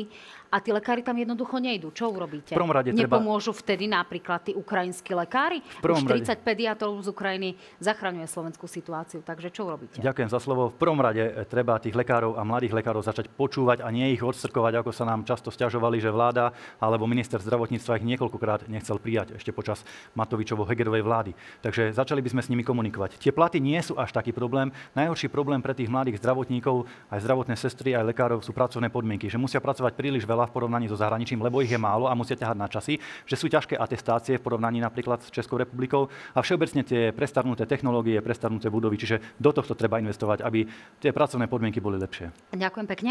Pán Majersky, pokračovať budem vami. Vy vo vašom programe máte e, práve v súvislosti s tým, čo hovoríme o tom, že niekde nemajú ambíciu tí lekári prísť, nemajú záujem, akési ambulantné centra, ktoré toto majú riešiť, ako to má fungovať a čo sú vaše opatrenia pre zdravotníctvo? Budem hovoriť aj o ambulantných centrách, ale ak si myslíme, že e, končiaci medici, začínajúci lekári odchádzajú do zahraničia zo Slovenska iba kvôli platu, tak toto nie je pravda. Oni tam odchádzajú aj kvôli tomu, že nie je zabezpečený rozvoj a nie je zabezpečené prístrojové vybavenie. My potrebujeme ukotviť v prvom rade lekárov a zdravotné sestry na to, aby ostali pracovať na Slovensku. My máme v programe nielen ambulantné centra, máme tam aj motivačný e, príspevok pre začínajúce zdravotné sestry vo výške 3000 eur, aby chceli pracovať na Slovensku. Aby neodišli do Čiech, do Rakúska, do Nemecka, ale aby boli pri lôžku pacienta tu na Slovensku.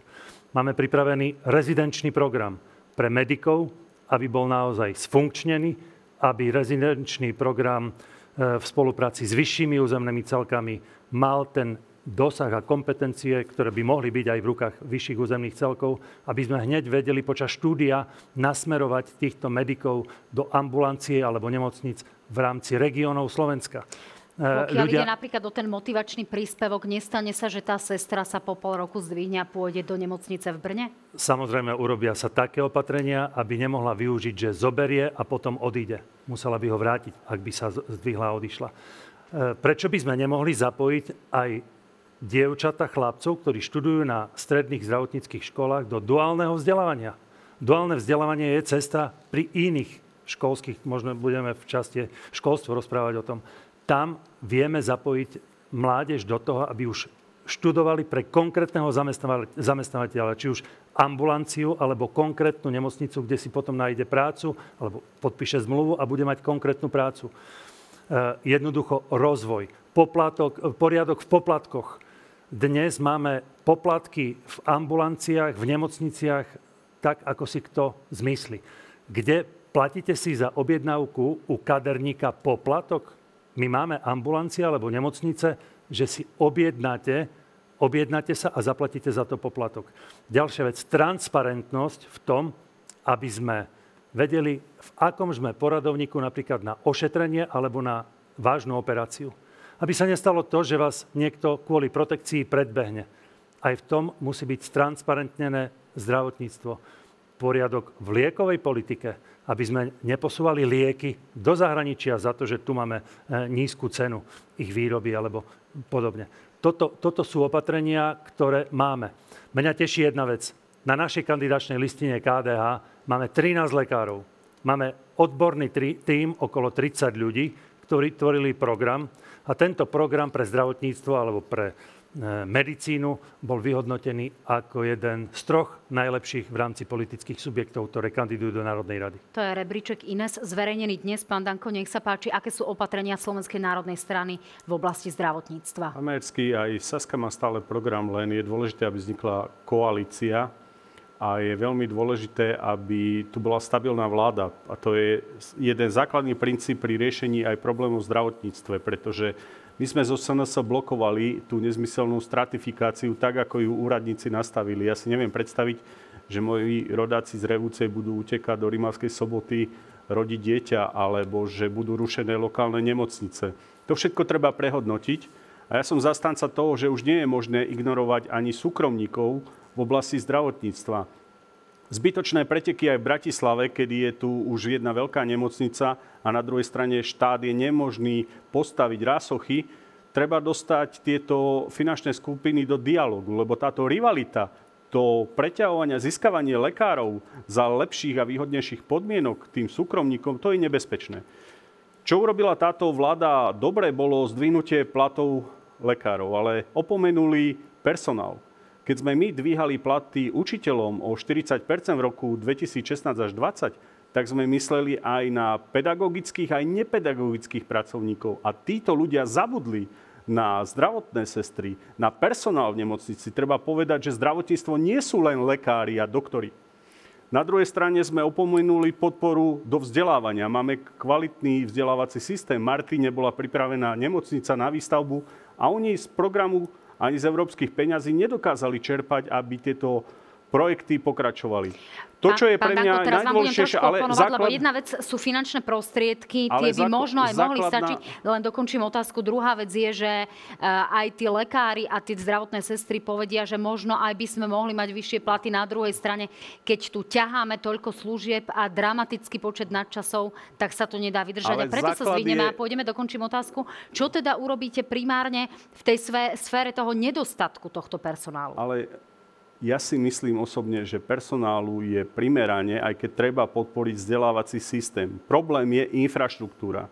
Všetci nadávajú na socializmus, ale bez tých husákových nemocníc by tu bolo peklo. My sme zanedbali 30 rokov plánovanie. Miesto takýchto hádok a osočovania sme mali vytvoriť program z jasnej zdravotnej siete. Čo je najväčší problém zdravotnej starostlivosti? Je dostupnosť. A pre ľudí je najdôležitejšie, aby tá cesta pacienta, ako ju Svetová zdravotnícká organizácia označuje, teda od úrazu po ošetrenie, aby bola čo najkračšia. A my musíme pristúpiť k analýze zdravotníckých zariadení, zabrániť duplicite, súťaží medzi rásochami a pentou e, ich borami, vytvoriť systém, aby ľudia nerozlišovali, či sú v súkromnej alebo štátnej, ale aby sa dostali bezplatne k lekárskej starostlivosti. A plus táto vláda tvrdila, že dôchodcovia nebudú doplácať lieky. My chceme podporovať dôchodcov nad 70 rokov s príspevkami, aby mali istotu podpory v domove sociálnych služieb a aby sa vedeli dostať k liekom, ktoré sú pre nich nevyhnutné. Pán Danko, vy spochybňujete, že teda e, nemáme tu takéto, ja použijem vaše slova, socialistické plánovanie. Na druhej strane, tu máme plán obnovy, ktorý sme neboli schopní naplniť v oblasti zdravotníctva. Mali sme tu stratifikáciu naplánovanú pani, e, pa, pani Kaľavskou a tu e, vláda, v ktorej ste boli aj vy ako súčasť, tento plán nepodporila. A rovnako tu máme reformu nemocničnej siete, ktorú spúšťal pán Krajči a potom pán Lengvarsky. A tá sa tiež aj od vás Ale... dostala kritiky, len dokončím otázku. To znamená, akú reformu požadujete, keď tu prakticky boli tri nastavené a nič nie je z tohto Ale pohľadu reforma dobré? nemôže spočívať len v tom, že budeme všetky nemocnice rušiť, že nebudeme vytvárať systém. Ja som vám vysvetlil. Reforma musí vytvoriť čo najjednoduchší prístup k lekárskej starostlivosti a zabrániť duplicite. Napríklad pri srdcovo chorobách máme Národný ústav a máme súkromníkov. To všetko sa dá sklbiť. Ľudí zaujíma len to, aby boli včas ošetrení a operovaní. Sám som ležal s podozrením na onkológiu a viem, čo to je 6 dní byť v opatere tých ľudí. Títo ľudia dosahujú vysoké výkony, zaslúžia si úctu, ale ešte raz dôrazňujem, pristúpiť aj k personálnym opatreniam a zdvihnutiu platu aj zdravotných sestier a iného personálu ale je najvyšší čas to nerobiť chaoticky. Každá vláda robí niečo iné. A preto je dôležité, aby tu bola vláda, kde sa lídry nebudú hádať o tom, či niekto išiel do Dubaja alebo nešiel, ale kde sa budú riešiť problémy. Ja som presvedčený, že bez koalície Smeru hlasu SNS toto nebude možné, lebo vidíte, čo tu tieto tri roky títo zúfalci stvárali. Tak nepomenovali ste nikoho zo súčasnej zostavy. Idem teda ďalej, idem k pánovi Kolárovi. Pán Kolár, vy si rovnako neboli spokojní s tou eh, reformou nemocničnej siete, ktorá bola nastavená. Blokovali ste ju veľmi dlho. Čo je tým opatrením pre zdravotníctvo, ktoré nastaví, vykalibruje ten nemocničný systém, zastabilizuje tu personál, aby sme si mohli povedať, takéto slovenské zdravotníctvo chceme? Myslím, že mám dosť času, takže môžem aj obši- obšírnejšie. Musím povedať, že hnutie Smerodina samozrejme blokovalo túto stratifikáciu. Považujeme ju za nešťastnú. My sme vypočuli hlas regiónu a hlas e, lekárskej odbornej verejnosti a rovnako aj odborov. Za nami prišla delegácia, kde boli župani, kde boli primátori, kde bol pán e, Vysolajský, kde boli e, lekári a povedali nám, že táto stratifikácia je veľmi nešťastná, že to proste rozvráti celý systém a že vôbec nerieši ambulantný sektor. Dožadovali sa stretnutia. Nikto sa s nimi nechcel stretnúť. Vybavil som som stretnutie s pánom ministrom a mali nejaké požiadavky, ktoré keby ste tam zapracovali vtedy, pred tými dvomi, dvomi rokmi, tak dnes by sme nemali takýto problém s ambulantným sektorom alebo s týmito pediatrami. No keďže ho, ich nikto nepočúval, tak my sme povedali, že my ich nepredáme. Ja som im slúbil, že proste za to nezahlasujem v prípade, že nebudú zapla- zapracované tieto ich požiadavky. Čo teda urobíte to znamená, vy v následujúcom že, volebnom období? Áno, to znamená, že my sme ich nepredali a ako jediná koaličná strana sme za to nehlasovali. Dneska sa to ukázalo a, a, ako e, jasný fakt a že sme mali pravdu. Musím povedať, že absolútne to vtedy lídroval e, pán Dvoržák, ktorý je líder, e, tým líder e, pre zdravotníctvo strany PS. Tak toto je človek, ktorý to na tom ministerstve lídroval a pretlačal silou mocou. Ja e, rovnako súhlasím s tým, že nemôžeme rušiť nemocnice en blok, e, aby tie, tie, tí ľudia prechádzali napríklad cez Oravskú polhoru, cez do úplne iné nemocnice, v zime tam nasneží a nedostanú sa vôbec e, k, k zdravotnej starostlivosti a keď tam bude nejaký infarkt alebo čokoľvek iné, tak tí ľudia budú umierať na ceste. Čiže pán Kolár, to znamená, že existujúcu reformu? Teraz čo? ďalej, no samozrejme, že to, to treba úplne zmeniť. Jednak sme e, zabudli, alebo nie my, však my to nebol náš rezort, zabudlo sa nielen, zvýšili sa platy platy nielen e, tým lekárom, ktorí sú v nemocniciach, ale my sme nezvýšili platy ambulantným lekárom. Samozrejme, e, začína to kolabovať a všetci sa presúvajú tým pádom automaticky do nemocnic a nemocnice nám kolabujú. Musím povedať, že e, je absolútne nezvládnutý ten plán obnovy. Ako len naivný hlupák si myslí, že niekto dokáže postaviť nemocnicu za 5 rokov. To len naivný hlupák. Keď si zoberete, že v, v Európe, kde sú naj, najkvalitnejšie nemocnice, alebo naj, najkvalitnejšie, alebo najrychlejšie vedia stavať, dajme tomu Holandiania, za 9 rokov, tak teraz tu niekto si myslí, že to postaví za 5. E, my sme nevedeli tú nemocnicu e, na tých rástoch ani zbúrať. No máme Bory, ja by som sa okamžite dohodol s touto spoločnosťou, ktorá vlastníte Bory a prebral túto nemocnicu ako hlavnú e, štátnu nemocnicu.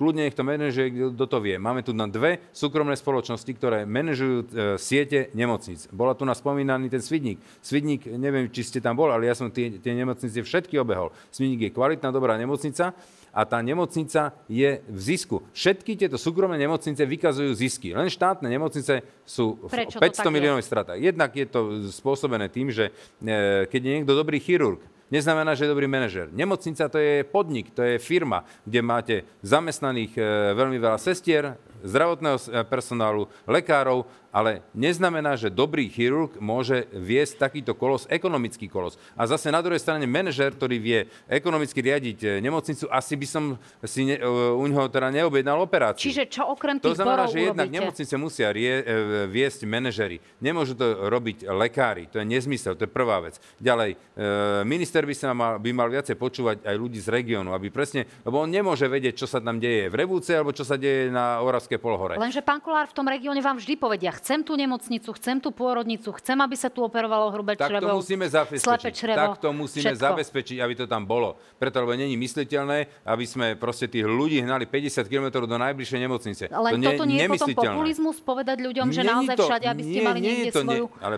života, nemocnicu. Tie nemocnice celý život fungovali e, za socializmu, len teraz zrazu to nejde. Samozrejme, že sme za to, aby sa vrátili všetky tie ziskové e, spoločnosti, ktoré, si, ktoré, ktoré sa e, vybrali von ako také čerešničky. To sú tie e, všetky laboratória, to sú tie CT, to sú tie MRK, to všetko musí ísť späť. E, e, rovnako sme za to, že Ako môže to zabezpečíte, pán Kolár? No však tie štátne nemocnice e, si tieto, e, tieto oblasti otvoria. To, to, to proste sa nakúpi, e, na- nakúpia sa laboratória, nakúpia sa prístroje a začnú si to robiť sami.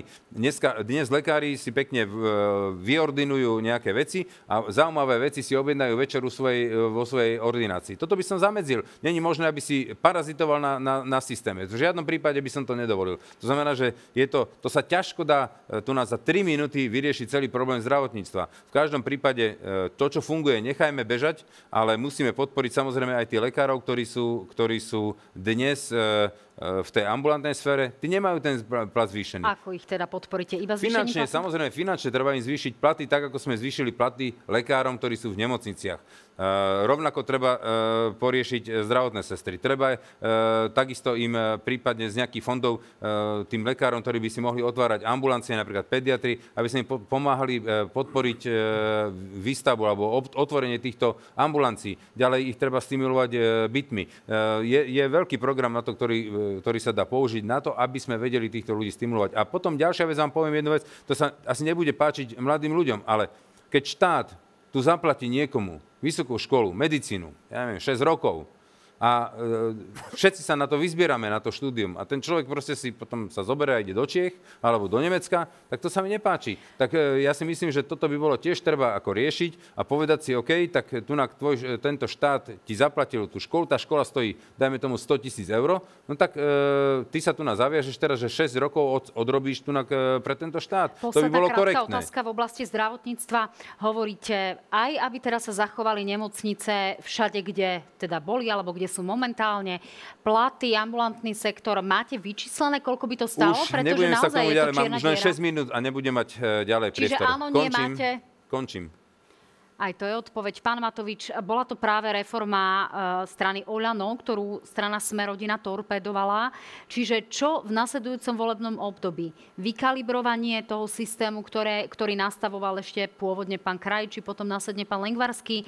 Alebo čo by boli také tie kľúčové opatrenia v oblasti zdravotníctva, ktoré by ste presadzovali vy v prípade, že by ste mali tú, tú právu? Úplne najskôr to presadzovala pani Kalavská, ako ste ju aj spomenuli, ale ja by som išiel trošku od Adama a to sa chcem dostať do bytu na Vazovovej, kde nahrávka Gorila krásne zachytáva tú tragédiu slovenského zdravotníctva, kde bol ten prvopočiatok. Tam v rozhovore Jaroslav Haščák, majiteľ Penty, sa rozpráva s Robertom Ficom o tom, ako s Paškom budú tunelovať zdravotníctvo a tam to začalo. Do pár rokov dovolil Robert Fico Haščákovi vykradnúť peniaze určené na liečbu chorých ľudí, 440 miliónov eur bez zaplatenia eura daní, putovalo na jeho účet na Cyprus a tuto bola tá tragédia. Za 440 miliónov mohlo byť postavených v tom čase takých eh, dobrých 15 až 20 nových nemocníc. Toto ukradol Haščák v spolupráci s Ficom zo zdravotníctva. Tam nastala tragédia, lebo jasné, že keď peniaze sa kradnú, potom logicky tým chorým ľuďom chýbajú. A teraz, eh, keď... Plány. Chcel som reagovať na pána Danka. Hovorí, že e, zabudli sme na personál, že zvýšili sme platy len lekárom. No tak sedím tu ako minister financí, ktorý krvácal ako minister financí pri tých rokovaniach a ja som si vyboxoval, keď lekári chceli iba pre seba, aby sa e, zaviedli roky praxe, a potom naša Monika Kavecká, ktorá zastupovala sestry, naša poslankyňa, šéfka odborárov za sestričky, tam presadila zase zdravotné sestry, aby aj im sa zvyšovali alebo zaviedli príplatky za odpracované roky praxe, ktoré za 30 rokov Slovenská republika nezaviedla, až my sme ich zaviedli.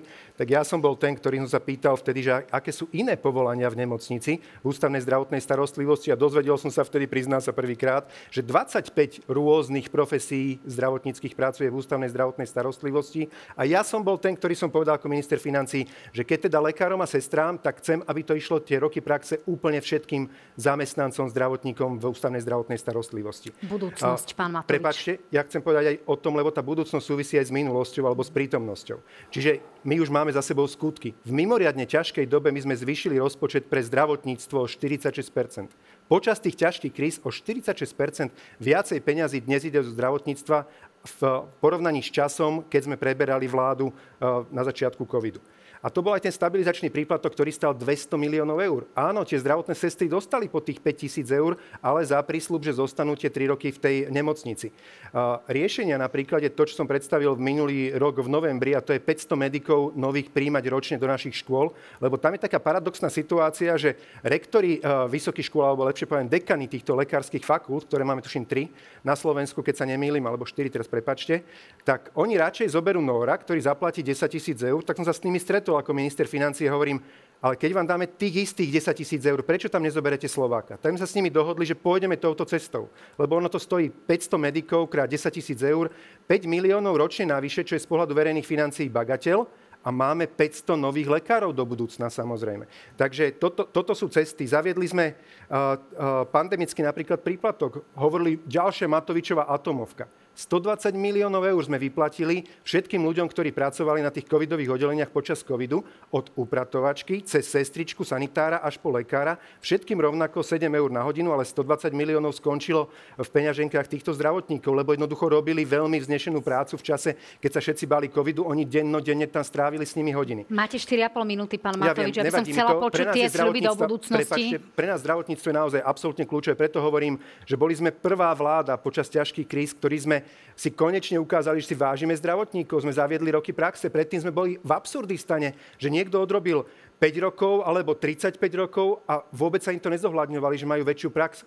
Jasné, že tento, alebo tá sestrička, ktorá odrobí 35 rokov, má dramaticky lepšiu prax ako tá, čo odrobí 5 rokov. A takýmto spôsobom sme sa snažili už dnes pozdvihnúť zdravotníctvo, lebo vôbec nie je pravda to, čo povedal znova pán Danko, kedy doslova ho citujem, povedal, že personálu je dostatočne. Hlboko s vami, pán Danko, nesúhlasím a naozaj mám pocit, že ste žili tie posledné tri roky úplne niekde inde mimo Slovenska. Máme mimoriadný nedostatok zdravotných sestier. Čo teda a práve urobíte? preto sme, prepačte, a práve preto sme zaviedli, že v prvom rade je to áno aj o peniazoch. My nemôžeme mať pri uh, lekároch, ktorí vyštuduje niekde zo Skalice alebo aj z Trnavy, uh, tak nastavené podmienky, že v Čechách si zarobí viac, lebo kedykoľvek sa tam presťahuje. Preto sme vlastne dnes tak postavili podmienky, že na Slovensku v nemocnici si lekár vie zarobiť až viac ako v českej nemocnici. A toto bola tá cesta. Stabilizovať najprv ten personál po finančnej stránke. Tým, že sú to motivačné podmienky odmeňovania, dnes sa už tak nemusíme báť toho odlivu personálu. Samozrejme platí, že musíme tým ľuďom aj postaviť kultivované nemocnice. Nie len zbierať nejaký album plesní, ako zbieral Petel Pellegrini, alebo búrať rásochy a chváliť sa s tým, že búram rásochy.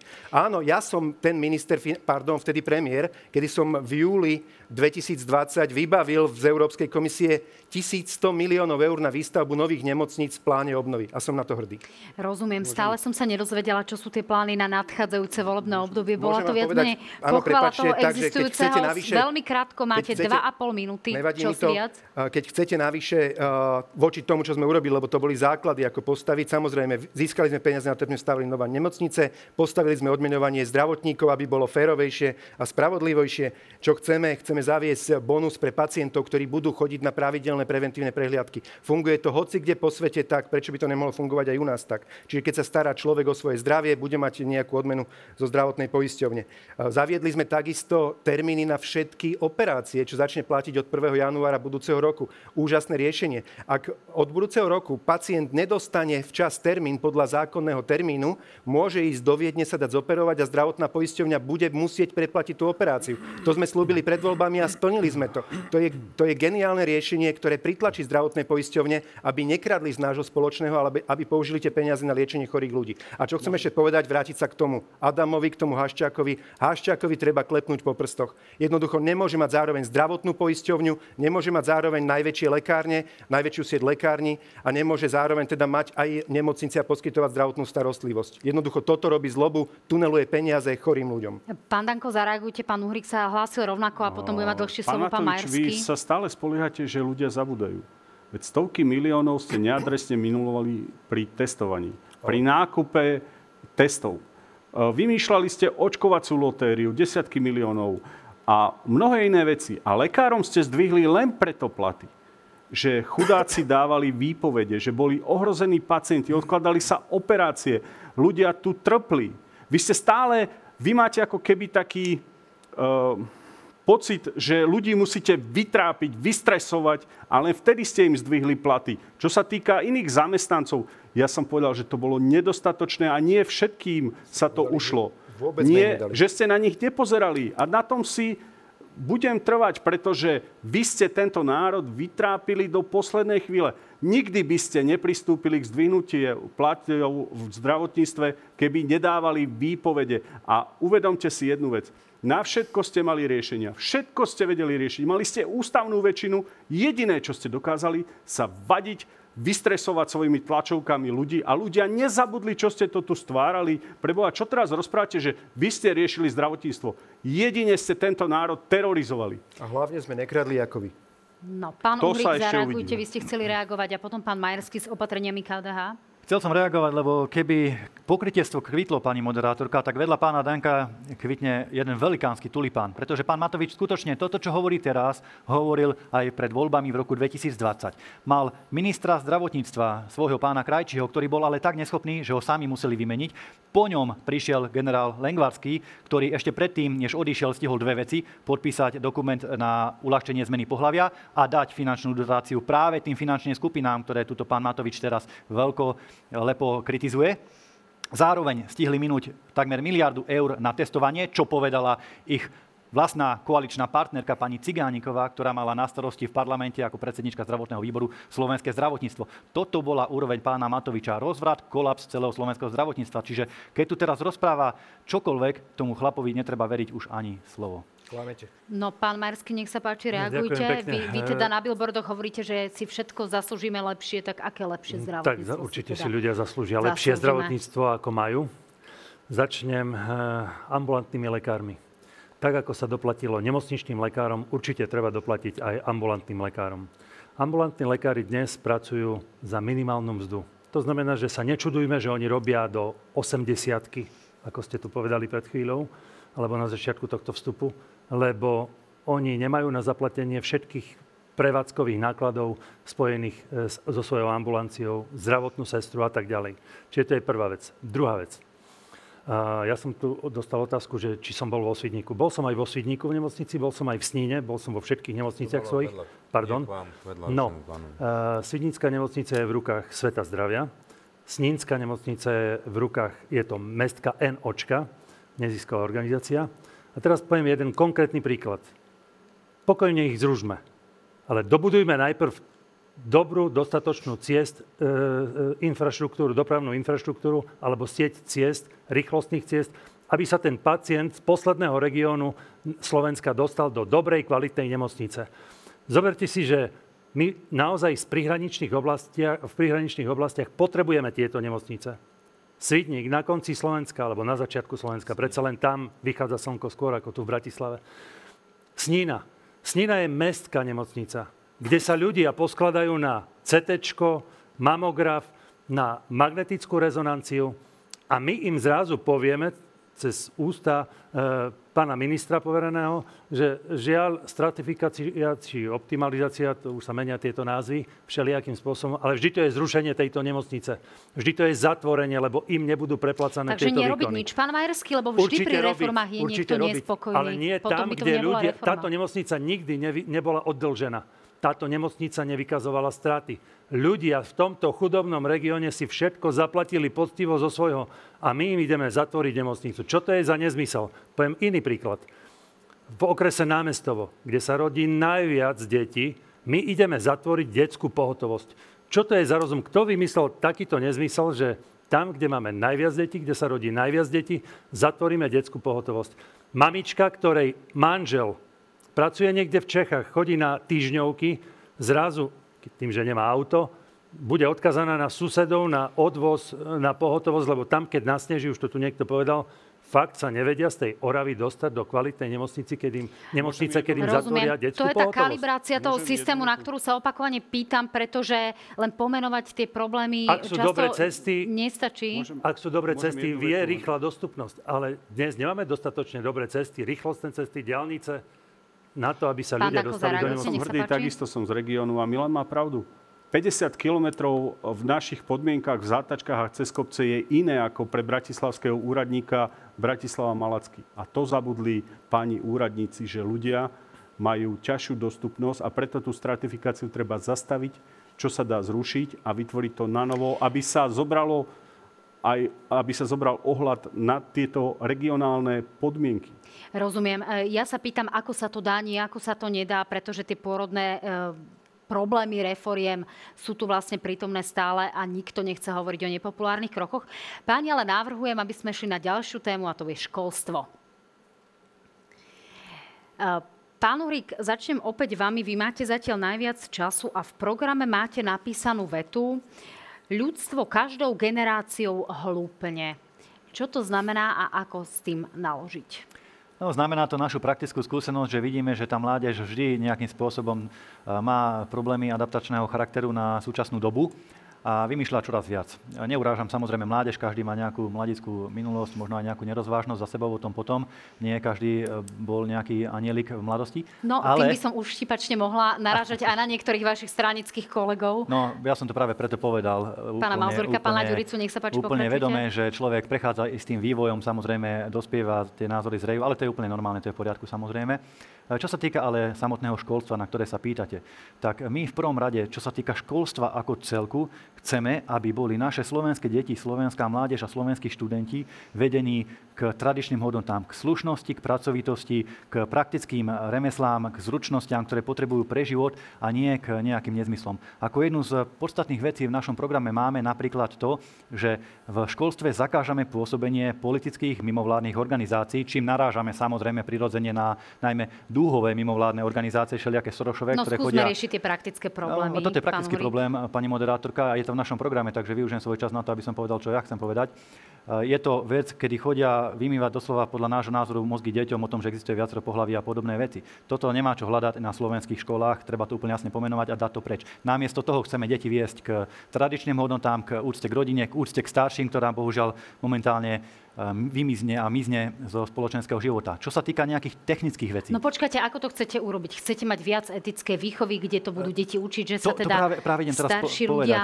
zdravia? Nech sa páči, Práve to pokračujte. chcem teraz, ďakujem pekne, to chcem práve teraz naznačiť na jednotlivých stupňoch školstva, ako by sme to nejakým spôsobom riešili. Tak napríklad na základných školách máme v rámci nášho programu zavedenie niektorých predmetov, ktoré tam predtým boli alebo nejakým spôsobom vypadli, či už je to napríklad vlastiveda, alebo branné cvičenia, branná výchova, civilná ochrana, aby boli tie deti pripravené aj na nejaké mimoriadne situácie, ak by sa nedaj Bože nejaké vyskytli.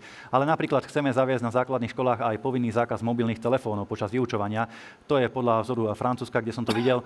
Je to praktická vec, tie deti nech sa učia komunikovať, zdraviť, rozprávať medzi sebou a nie ťukať tam do mobilu e, na sociálnych sieťach. Potom stredoškoláci, vyškol, už majú samozrejme vlastnú hlavu, to už je iná kategória ľudí. E, Čo sa týka stredného školstva, tam chceme podporiť najmä praktické odborné vzdelávanie, pretože na Slovensku zúfalo chýbajú samozrejme tie praktické profesie, remeselníci, kuchárky, čašničky a podobné, také tie praktické, e, praktické zamestnania. A toto chceme podporiť. Chceme, aby gymnázia boli radšej zase opäť raz výberové triedy, na ktoré pôjdu tí najlepší študenti a potom pôjdu ďalej na vysokú školu. A stredné školstvo ako také by sme chceli spod vyšších územných celkov vrátiť naspäť centrálne pod správu štátu, pretože tie mikropolitiky v rámci regiónov úciek robia tomu školstvu problémy. Tam sa poslanci pretekali v minulosti o tom, že či otvoria takú alebo onakú triedu. Chceme to dať naspäť štátu, aby to malo stratégiu, líniu a presne sa tie deti formovali a to školstvo by fungovalo pre trh práce a nie pre nejaké virtuálne potreby eh, humanitných vied alebo teda nejakých filozofických smerov a potom z nich vznikali politológovia, filozofovia, čo v bratislavských kaviarniach len mudrujú o svete. Čo sa No, týka neodpustím si, pán Uhrík, No aj dajte, viac dajte. dejepisu na školy? viac dejepisu, asi myslím si, že netreba, toho je tam asi dosť. Čo sa týka vysokého školstva, chceme jednoznačne podporiť odborné školy opäť raz.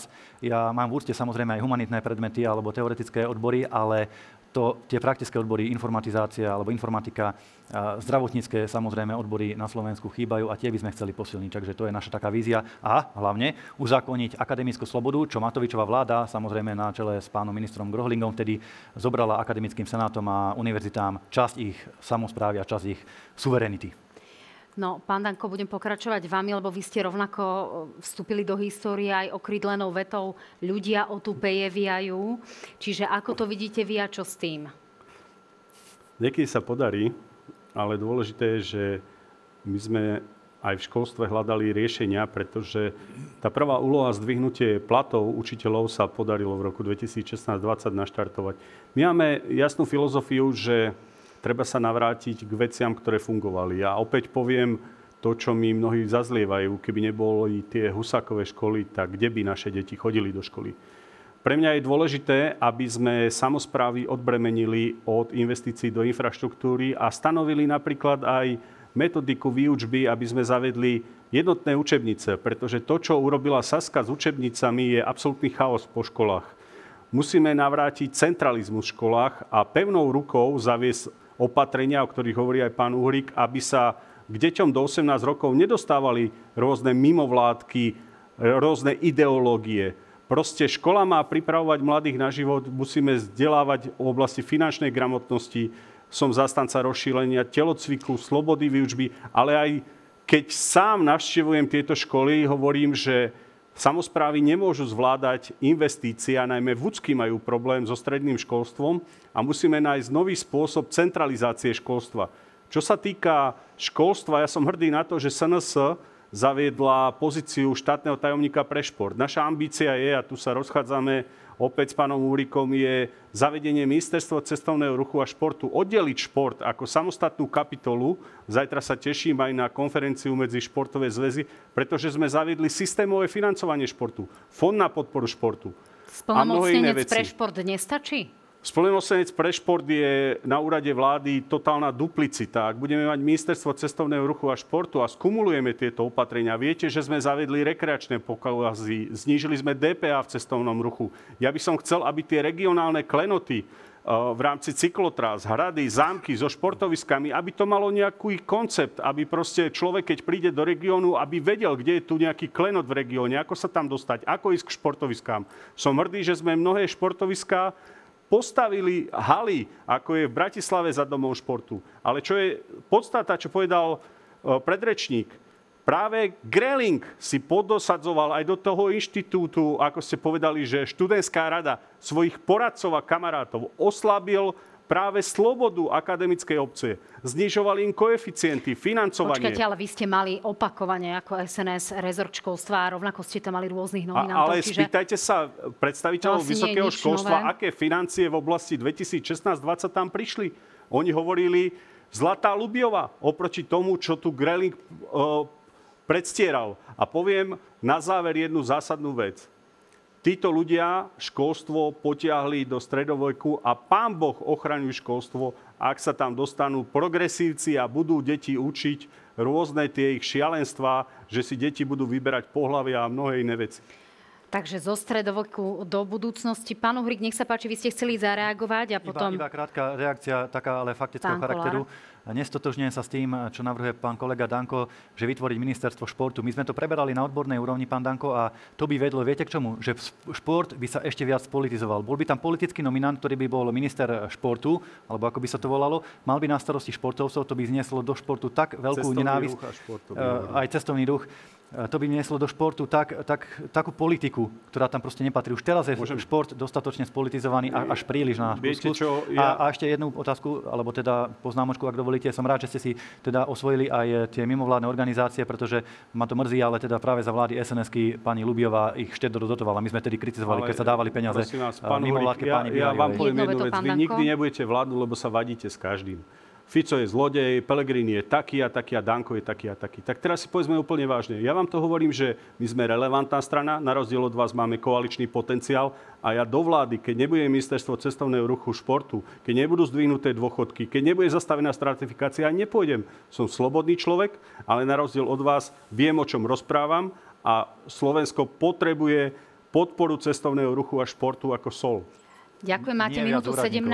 17. Pán Kolár, nech sa páči, aké sú opatrenia strany Smerodina v oblasti Tu školstva. nás sa, zha- sa naozaj veľmi e, zhodnem s pánom predsedom Dankom. E, my takisto podporujeme vznik e, takéhoto ministerstva e, športu, cestovného ruchu a regionálneho rozvoja. Preto lebo cez ten regionálny rozvoj vieme budovať aj športoviska, aj budovať e, zariadenia cestovného ruchu. My takisto sme podporili e, zníženie DPH e, na gastro a na športoviska. Dnes môžete ísť šport, na, na športovisko akéhokoľvek a máte iba 10% DPH. Ja musím povedať, že v tejto vláde som urobil veľmi veľa preto, aby sa nezrušili. Taká strana SAS na každej druhej vláde chcela zrušiť tie poukážky, ktoré boli zavedené za minulé vlády. A boli veľmi ako dobré a sa osvedčili. Ako sa volajú? Neviem, cestovné poukážky. Rekreačné poukazy. No a boli veľmi dobré. Všetci si to pochvalujú. To znamená, že musel som bojovať o to, aby sa tieto rekreačné poukážky nezrušili. Musel som bojovať za to, aby, to stále strana SAS chcela, zrušiť vlaky zadarmo pre dôchodcov a pre študentov. Čiže toto, s týmto sme my museli bojovať. Ale chcem povedať ako rýchlo k tomu školstvu. My sme za podporu duálneho školstva. Samozrejme je to veľmi dôležité, aby sme pripravovali študentov eh, na eh, profesný život taký, ktorý bude ten priemysel potrebovať. E, Nepotrebujeme mať tu na 10 tisíce e, sociálnych pracovníkov alebo e, študentov masmediálnej nejakej e, fakulty alebo univerzity, ktorá proste e, nám vyprodukuje zase len ďalších nezamestnaných. Tí ľudia budú robiť aj tak niečo úplne iné. To znamená, že je, je rovnako musím súhlasiť s tým, že nesúhlasíme s tým, aby sa nám tu na do škôl dostávala takáto agenda. E, Aby sme tu nabláznili deti. Aby sme im tu na rozprávali, že tu na budeme mať tri záchody a že tu na budeme mať 76 pohlaví. To je absolútne nepripustné. Je toto kľúčové, pán Kolár, naozaj na úrovni dôležité. nášho Áno, školstva to v oblasti pre nás, rozvoji pre hnutie školstva? Smerodina je to veľmi dôležité. Čo by boli obsahové opatrenia v školstve, ktoré by sa týkali povedzme učebníc, ktoré by sa týkali napríklad učiteľov, učiteľských platov, podpory učiteľského Viete, sveta ako takého? Áno, musím povedať jednu vec, že len tým, že keby sme teraz dali dvojnásobné platy učiteľov, to neznamená, že to školstvo bude kvalitnejšie. To bude stále ten istý učiteľ. My musíme zohnať do školstva e, ľudí z praxe, ktorí naozaj vedia, o čom hovoria ktorí zažili reálnu prax a vedia tých e, študentov napríklad na tých vysokých školách pripraviť.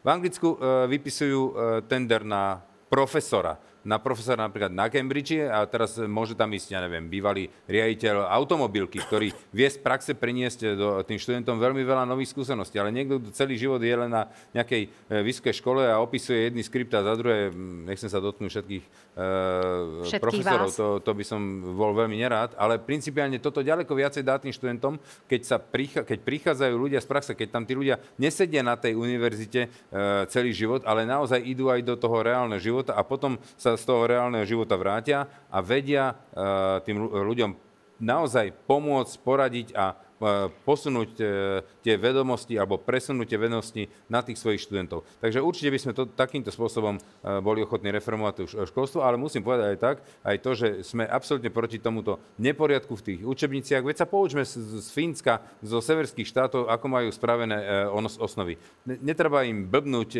tým deťom hlavy, za, zaoberať sa takýmito nezmyslami, ale poďme urobiť jednotné osnovy, jednotné knihy, aby to bolo všade rovnaké. Pán, pán Uhrik, vy ste chceli zareagovať a potom pán Ďa- Ďakujem. Majerský. Ja len opäť faktickou poznámkou, pretože pán kolega Kolár zase spomína nové ministerstvo. A chlapi, prosím vás, nebláznime. Naozaj, my myslím si, že riešením problémov na Slovensku je nový jeden alebo dvaja ministri, e, noví šoféry, noví úradníci, ďalšie milióny a miliardy, ktoré by na to išli. Skôr treba tie veci sfunkčniť tak, ako majú fungovať a tie peniaze radšej použiť na zvýšenie napríklad nástupných platov učiteľov, pretože tí mladí naozaj do toho školstva nechcú ísť. Pán Kolár, jednou vetou a pán Majerský. Pán Múrik, keby ste trošku sa ekonomicky e, vyznali, tak by ste pochopili, že susedné krajiny, ako je Česko, Polsko alebo Maďarsko, ktoré sú nám podobné, majú podstatne viacej príjmu z cestovného ruchu a tým pádom vydotujú tú ekonomiku a potom môžu z tej ekonomiky ísť peniaze na tieto projekty, ktoré ste vypovedali. Založíme takéto ministerstvo a ja vám garantujem, že na základe tohto ministerstva sa dostane do rozpočtu podstatne viacej peniazí. Môžem, ja, ja si dovolím Jednou vetou a potom pán Majerský naozaj. Pán Kolár, teším sa, že to chcete podporiť, lebo pokiaľ si pamätám, keď nám chýbali tri hlasy v roku 2019, to ministerstvo cestovného ruchu a športu už mohlo byť, ale verím, že tie hlasy dodáte. Po druhé, e, poprosím vás jednu vec, pán Uhrik. Áno, je to investícia, ale vy viete o iných šialenstvách v Bruseli. Veď máte 15 tisíc eur plat, 30 tisíc eur na asistenta. Jeden obyčajný poslanec má 45 tisíc eur mesačne a vy mi tu budete hovoriť, že Slovensko nemá na jedno ministerstvo cestovného ruchu a športu. Prosím vás, my sa nesmieme kláňať pred tým Bruselom a práve musíme rozvojové projekty a ministerstva, ktoré potrebuje na rozvoj Slovenska financovať. Tak, uh jednou vetou pánu Hriga naozaj priestor pre pána Majerského, ja, ja lebo ja nám len, je tu áno, ticho príliš dlho, len ďakujem, je to interaktívna debata. sa, ale je to vážna vec, pretože presne tieto isté argumenty sme počúvali, keď vznikalo špeciálne ministerstvo pre pani Remišovú, že bude lepší regionálny rozvoj, lepšia informatizácia. Nič z toho sa nestalo, nič z toho nebola pravda. To tak nefunguje, že vytvoríte nové ministerstvo, nových 500 úradníkov, milióny, miliardy a veci začnú lepšie fungovať. Tak to nefunguje. Pán Majerský, ako dosiahnuť lepšie školstvo? Ďakujem za slovo. Jednak ma teší, že o školstvo majú taký veľký záujem všetky politické strany. V prvom rade chcem trošku pochváliť a poďakovať nášmu odbornému týmu, pánom profesorom Paľovi, Šmidovi, pánovi ministrovi, bývalému pánovi ministrovi Horeckému, ale aj pánovi Damankošovi a Šmilňakovi, ktorí pripravili náš e, volebný program v rámci odboru školstva alebo v rámci školstva tohto rezortu. Bol vyhodnotený ako najlepší zo všetkých politických strán. Ja sa tomu veľmi teším, lebo pomenovali sme všetky problémy od e, regionálneho školstva cez e, stredné školstvo až po vysoké školstvo. A máme tam aj riešenia, lebo niekto iba ukáže, čo treba riešiť, ale neponúkne riešenie. My sa toľkokrát boríme s tým, že žiaci stredných škôl odchádzajú zo stredných škôl a nemajú v rukách remeslo, alebo možno poviem obrazne, že chlebík, nemajú v rukách to, čím sa budú vedieť živiť.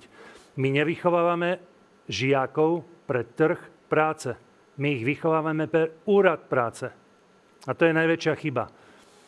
Na to slúži duálne vzdelávanie. Keď som nastúpil ako župan, poviem Pán konkrétny Majerský, príklad. nezamestnanosť je na úrovni 5,2%, to sú dnešné čísla. To Každý je robí to niečo iné, čo vyštudoval. pre trh. Každý robí niečo iné, ako vyštudoval.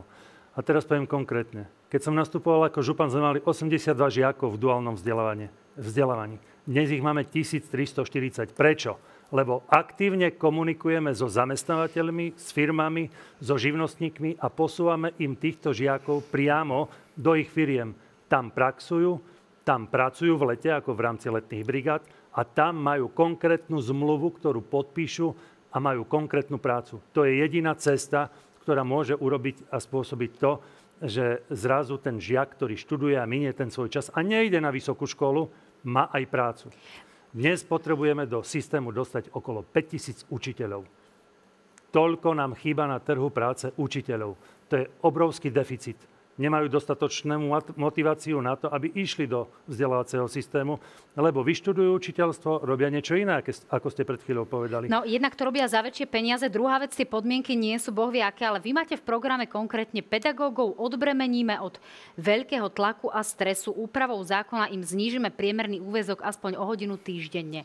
A teraz, ako to bude fungovať v praxi, keď už teraz riaditeľia klopú na dvere aj tých možno úradov práce a hľadajú tých, eh, alebo tých firiem, kde hľadajú tých matematikárov, fyzikárov, ktorí tu jednoducho nie sú. A vy chcete ešte vlastne znižovať úvesky vôbec tým, ktorí ešte na tých školách ostali. Tak Čechách, ako sa vysporiadať s praxou? riešili presne ten istý problém a presne to isté urobili. Dali si na to, myslím, že dva roky, dva prechodné roky, urobili to, znížili počet vyučovacích hodín, aby sa učiteľ venoval naozaj učeniu, aby sa venoval žiakom, aby sa venoval študentom, aby naozaj mohol ten svoj e, kredit, to, to, čo vie, to, čo má najlepšie v sebe, dať tým žiakom a študentom. Toto vôbec Ale... nespochybňujem, pán Majerský, len chcem vedieť, kde tých učiteľov, ktorí vôbec no, môžu motivácia, učiť tie motivácia deti je predovšetkým v tom, motivácia je predovšetkým v tom, že im dvihneme plat.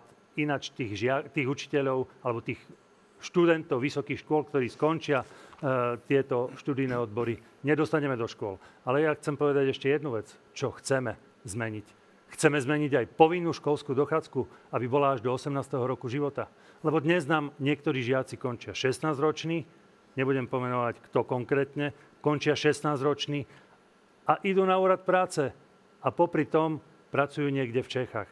My ich potrebujeme tu dostať na trh a na to pripravujeme rôz, cez rôzne štrukturálne fondy aj dobrý vzdelávací program. Ja hovorím teraz aj ako župan, lebo mám s tým konkrétnu skúsenosť.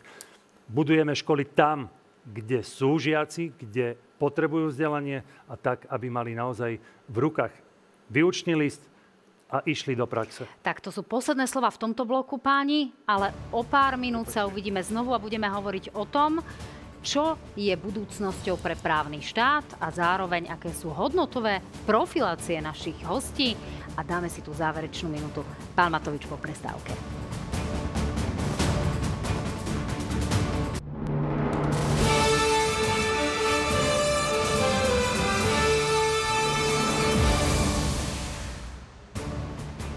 Opäť krásny večer, dámy a páni. Na celé Slovensko sledujete prvú veľkú televíznu diskusiu lídrov, ktorí dnes sedia v tomto štúdiu, ktorí diskutovali o rôznych témach, ale tento raz sa dostaneme k zahraničnej politike. No a len počas reklamnej prestávky sme sa dozvedeli e, závažnú záležitosť. Poľko, Poľsko zastavilo dodávky svojich zbraní Ukrajine. K tomuto kroku došlo po čo vypukol spor medzi Kievom a Varšavou práve kvôli dovozu obilia do Poľska. Ako hodnotíte túto informáciu a celkovo to nastavenie, ktoré sa objavilo aj po tom, čo sme sa dočkali problémov s ukrajinským mobilím a s tou žalobou, s ktorou prišla ukrajinská strana. Čo to znamená a ako to zmení naše vzťahy? Pán Kolár, začnite. Pozrite sa, ja veľmi dobre viete, že my podporujeme Ukrajinu, či humanitárne, alebo e, s vojenskou e, dodávkou techniky, ale v prvom rade sa musíme pozerať na našich občanov, na našich polnospodárov a na našich farmárov.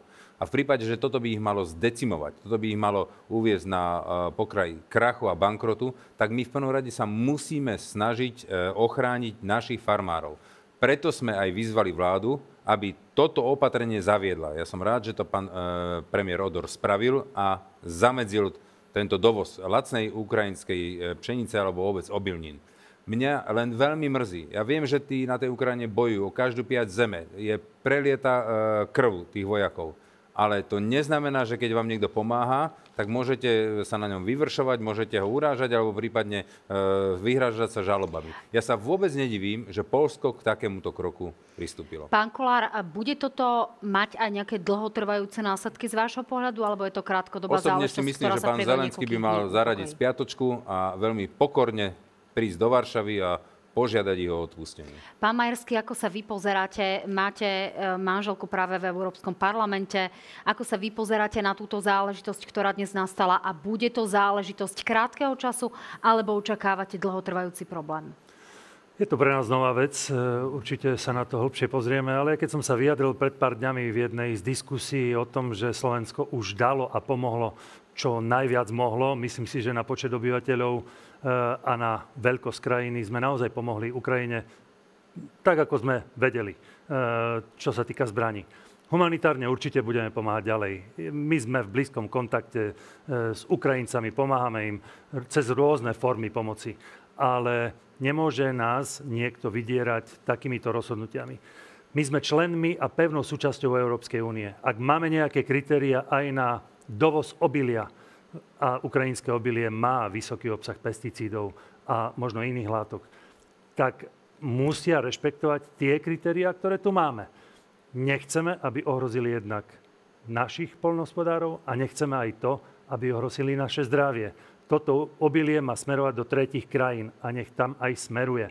Samozrejme, vojenská pomoc nech je koordinovaná Európskou úniou a NATO toto je určite jedna z najlepších ciest, aby niečo také ďalej pokračovalo a prajeme ukrajinskému ľudu, aby, čím skôr bol mier a pokoj v tejto krajine a verím, že čo chvíľa tam naozaj nastane aj rozvoj tejto krajiny.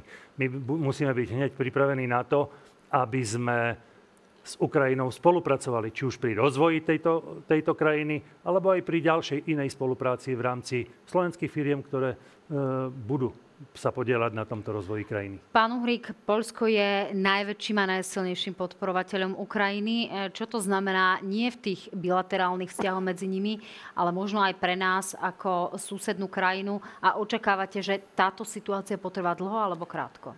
Ja si myslím, že je to nutná reakcia Polska, pretože naozaj to ukrajinské obilie devastuje polnohospodárov v Polsku, Slovensku, Maďarsku, ale teda aj v Rumunsku a proti tomu všetci masovo protestujú a majú na to opodstatnený dôvod. Čo sa týka nejakého politického stanoviska alebo geopolitickej orientácie, my si myslíme, že Slovenská republika už pomohla Ukrajine a Zelenskému dosť. Naše štátne financie sú rozvrátené, naše ozbrojené sily vybrakované. My už jednoducho nemáme z čoho pomáhať a preto my sme za zastavenie pomoci Ukrajine a naša priorita ako hnutia republika je sústrediť sa na pomoc Slovenskej republike, slovenským občanom. Pán Uhrík, tu ale hovorí hovoríme aj o obchodných kontraktoch. My sme sa teda vzdali nejakej časti našej munície, predovšetkým teda spôsobilosti, ktoré kontrolovali alebo, alebo museli ich jednoducho povedzme opravovať rúskí opravári. Ale čo v prípade kontraktov, ktoré sú uzavreté? Sú to kontrakty napríklad v prípade e, inovácií týkajúcich sa húfnic, vyvíjanie spoločnej húfnice, kontrakty Constructy Defense. Vy nebudete pokračovať v týchto kontraktoch ďalej? My budeme pokračovať v zmluvách, ktoré budeme považovať za výhodné pre Slovenskú republiku, pre slovenských občanov, pre slovenské hospodárstvo. Nie v zmluvách, ktoré tuto minister Naď z Matovičovej vlády pouzatváral s nejakými zahraničnými partnermi. Všetko to prehodnotíme a budeme pokračovať len vo výhodných zmluvách a prioritne budeme podporovať prezbrojenie armády Slovenskej republiky zo slovenského obranného priemyslu. To znamená, že čo sa týka napríklad vášho stanoviska vo vzťahu k NATO, vy ste dnes povedali, že pokiaľ Ukrajina vstúpi do NATO, v tom okamihu teda spustíte to referendum o vystúpení z NATO. Ako si to konkrétne predstavujete? A kde na to chcete hľadať politickú podporu, keďže Amblok všetci vám povedali, že chceme ostať súčasťou NATO? Reči všetkých ostatných eh, politikov ma až tak nezaujímajú. Dôležitá je samozrejme eh, podpora a názor občanov Slovenskej republiky. Náša bezpečnostná politika na najbližšie volebné obdobie je nasledujúca. Máme dve priority. Vypovedať zmluvu DCA s Američanmi a americké vojenské základy na Slovensku. Tam sme to ne, s tým nesúhlasíme, nechceme ich tu a nevidíme dôvod, prečo, keď sme členmi NATO, by tu mali byť ešte navyše aj nejaké americké špeciálne základne. A druhá vec, ktorú chceme počas nasledujúceho volebného obdobia, ak teda budeme vo vlade spraviť, je obnoviť armádu Slovenskej republiky tak, aby bola pripravená na všetky možné scenáre, napríklad aj na scenár prípadnej neutrality, pretože my nevieme, ako sa konflikt na Ukrajine vyvinie, kam sa to celé e, dospeje, alebo kam sa, kam sa to celé dostane. Vidíte, že teraz počas relácie sa stala nejaká mimoriadná situácia, možno počas zajtrajšej sa stane nejaká ešte vážnejšia situácia. My musíme mať ozbrojené sily pripravené brániť nás, samozrejme v rámci geopolitických možností, čo najviac. Pán minister Sklenár ale otvorene povedal, že vojenská neutralita by nastála 5% HDP, to je extrémne veľa. Mali by sme na to? Nebola by to len imidžová záležitosť, ktorá potom... by, prepačte, dokončím, takej malej krajine, ako je Slovensko, práve to... pomohla? To bude otázka na voličov, na občanov Slovenskej republiky. Či chcú zostať v NATO, ak by tam bola napríklad aj Ukrajina a hrozilo by, že by Slováci boli mobilizovaní na ukrajinský front, alebo či radšej chcú mať vojenskú neutralitu, ktorá bude drahšia, ktorá bude znamenať ale aj zavedenie napríklad povinnej vojenskej služby. Treba jasne a objektívne férovo občanom povedať, aké sú výhody a aké sú nevýhody, ale na konci dňa to musia byť občania, to rozhodne nie je nejaký politik, ako túto robil Matovič s Naďom a s Hegerom, keď posielali migy na Ukrajinu, naše posledné a jediné stíhačky, napriek nesúhlasu verejnej mienky, napriek nesúhlasu parlamentu, napriek vlastne všetkému. No, vy by ste narukovali, keby ste dostali v takom prípade povolávací rozkaz? Keby som dostal povolávací rozkaz na obranu Slovenskej republiky, neváham ani sekundu, ale niekde do Bachmutu sa vala do blata by som nešiel. Pán Matovič, ako vnímate túto informáciu, že Polsko teraz zastavilo dodávku zbraní Ukrajine? Je to vážne samozrejme rozhodnutie. Na druhej strane mám pocit, že pán prezident Zelenský si koledoval o takéto rozhodnutie. Vyžadovalo by to trošičku viacej vďaky aj voči Polsku, aj voči Slovensku. A myslím si, že najmä teda Polsko mimoriadne intenzívne pomáha Ukrajine. A teraz on mi to tak trošku prípada v súlade so slovenským ľudovým porekadlom podaj prst a otrhne ti celú ruku. A Zelenský by asi takto chcel aj celú ruku. Musíme si chrániť slovenských e, farmárov, takisto v Polsku si určite budú chrániť a chránia polských farmárov. Zároveň chcem povedať, netrpím žiadnou nenávisťou voči Rusku, vidíte napríklad dovoz Sputnika, ale Putina považujem za vraha a na to považujem za jediného garanta, aby naše deti mohli v kľude zaspávať a v kľude sa zobudiť s istotou, teda, že im niekto nezbombarduje ich dom, v ktorom bývajú. Pán Danko, zahraničná politika a času, ale pozícia uh, my sme dnes vydali správu, že treba mať na pamäti, že treba zakázať aj dovoz mesa, medu a iných komodít. Nie sú v EU, nesplňajú kritéria a Poliakom sa nečudujem. No, páni, nech sa páči, Ja pán nakrátko zareagujte. Ešte len zareagoval, ale by som chcel povedať, že tie kontrakty sú výhodné, napríklad eh, má sa vyrábať húfnica, eh, spoločný podnik na Ukrajine, ja by som to určite nezastával, ale pán Uhrík, vy môžete mať akýkoľvek program. Skutočne nielen, že ste ekonomicky, vy ste aj geopoliticky úplne mimo. S vami nikto nebude vládnuť a vy nikdy nič nepresadíte z vašeho programu. To je výsledok vašej eh, politiky. Pán Uhrik, zareagujte, nech sa páči. Uvidíme, či sa pán Kolár dostane do parlamentu, keď má takéto, uh, takéto veľké silné reči. Ale čo sa týka hnutia republika a koaličného potenciálu, ja si pamätám ešte, keď si voliči spomenú na rok 2016, keď mal Bugár tie billboardy, že e, charakter rozhoduje, viete si predstav- predstaviť vládu so smerom, E, my nie. A nakoniec ako to dopadlo. Takže všetky tieto reči ja beriem s veľkou rezervou. Páni, máte málo času, ale napriek tomu otvorím teda otázku právny štát. Je niečo zásadné, čo by ste menili v oblasti právneho štátu, v oblasti fungovania polície, v oblasti fungovania napríklad tajných služieb? Mali sme tu dnes opäť veľkú záležitosť v súvislosti s akciou Výchrica, v súvislosti s vojenským spravodajstvom. E, Menili by ste niečo v súvislosti s úradom špeciálnej prokuratúry? Prosím teda o nejaké zásadné stanovisko k tejto záležitosti. Začne vami, pán Matovič, tento raz. Ja by som robil presne to isté, čo sme robili eh, posledných 3,5 roka a to znamená, že sme splnili do bodky náš najzásadnejší slub, rozviazať ruky statočným vyšetrovateľom, aby mohli ísť podvodníkom po krku, aby skončila politika našich ľudí, že chudák, ktorý možno ukradne bicykel, tak eh, má väčší trest ako ten, čo rozkradne stovky miliónov eur. Čiže áno, výsledok našej práce, tej, že sme rozviazali ruky policajtom, je tých 42 riadne odsúdených zločincov z vlády Smeru, Hlasu, SNS a viac ako stovky ľudí, ktorí dnes čakajú na rozsudok, ktorí sú obvinení alebo obžalovaní. Jednoducho toto je alfa omega, garantovať statočným vyšetrovateľom slobodu. Pán Danko, máte záujem sa k tomuto vyjadriť? Máte 24 sekúnd. No, tak ja poviem, že vojna v policii, vojna v bezpečnostných zložkách musí skončiť. Potrebujeme reformu. Nepoznám toho blázna, ktorý chce byť teraz šéf Slovenskej informačnej služby. Ja som sa aj včera jasne vyjadril, že my sme mali na starosti Slovenskú informačnú službu, nie vojenské spravodajstvo a som hrdý na to, že sme ho zodpovedne riadili a že mali sme svoje výsledky. Aj keď ste mali ministra obrany pána Gajdoša. Nech sa páči, pán... e, Dovolte mi jednu vec, aby to tu zaznelo.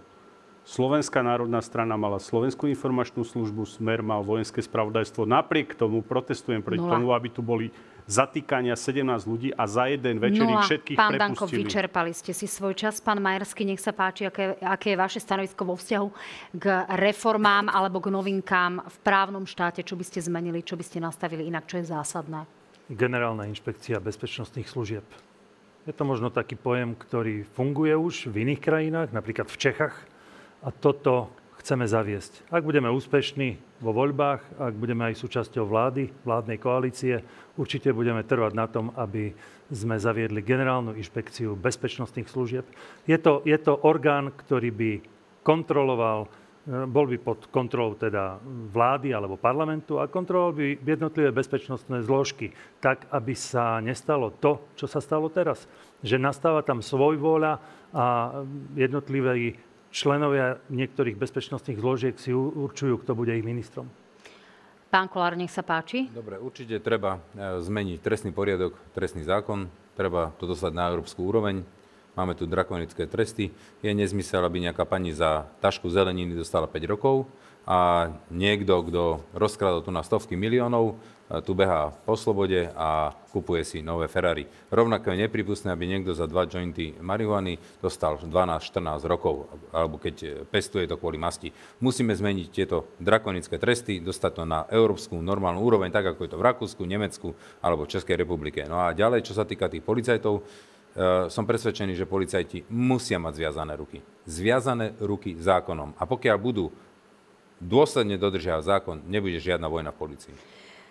Pán Uhrik, e, priestor máte aj vy, máte 38 sekúnd, ale ja by som teda rada využila ten čas aj na vaše možnosti nejakej koaličnej spolupráce. Čo je to, čo by ste si vedeli predstaviť, aké budúce koaličné zloženie, akú prioritu možno v takejto budúcej vládnej koalícii presadiť a napríklad, napoviem, schválili by ste registrované partnerstva? Pán Uhrik, nech sa páči, 38 sekúnd. Ďakujem. Registrované partnerstva nie. Čo sa týka povolebnej spolupráce, ako som povedal, všetky tieto reči, kto koho vylúčuje, voliče veľmi dobre vedia, že to sú predvolebné reči.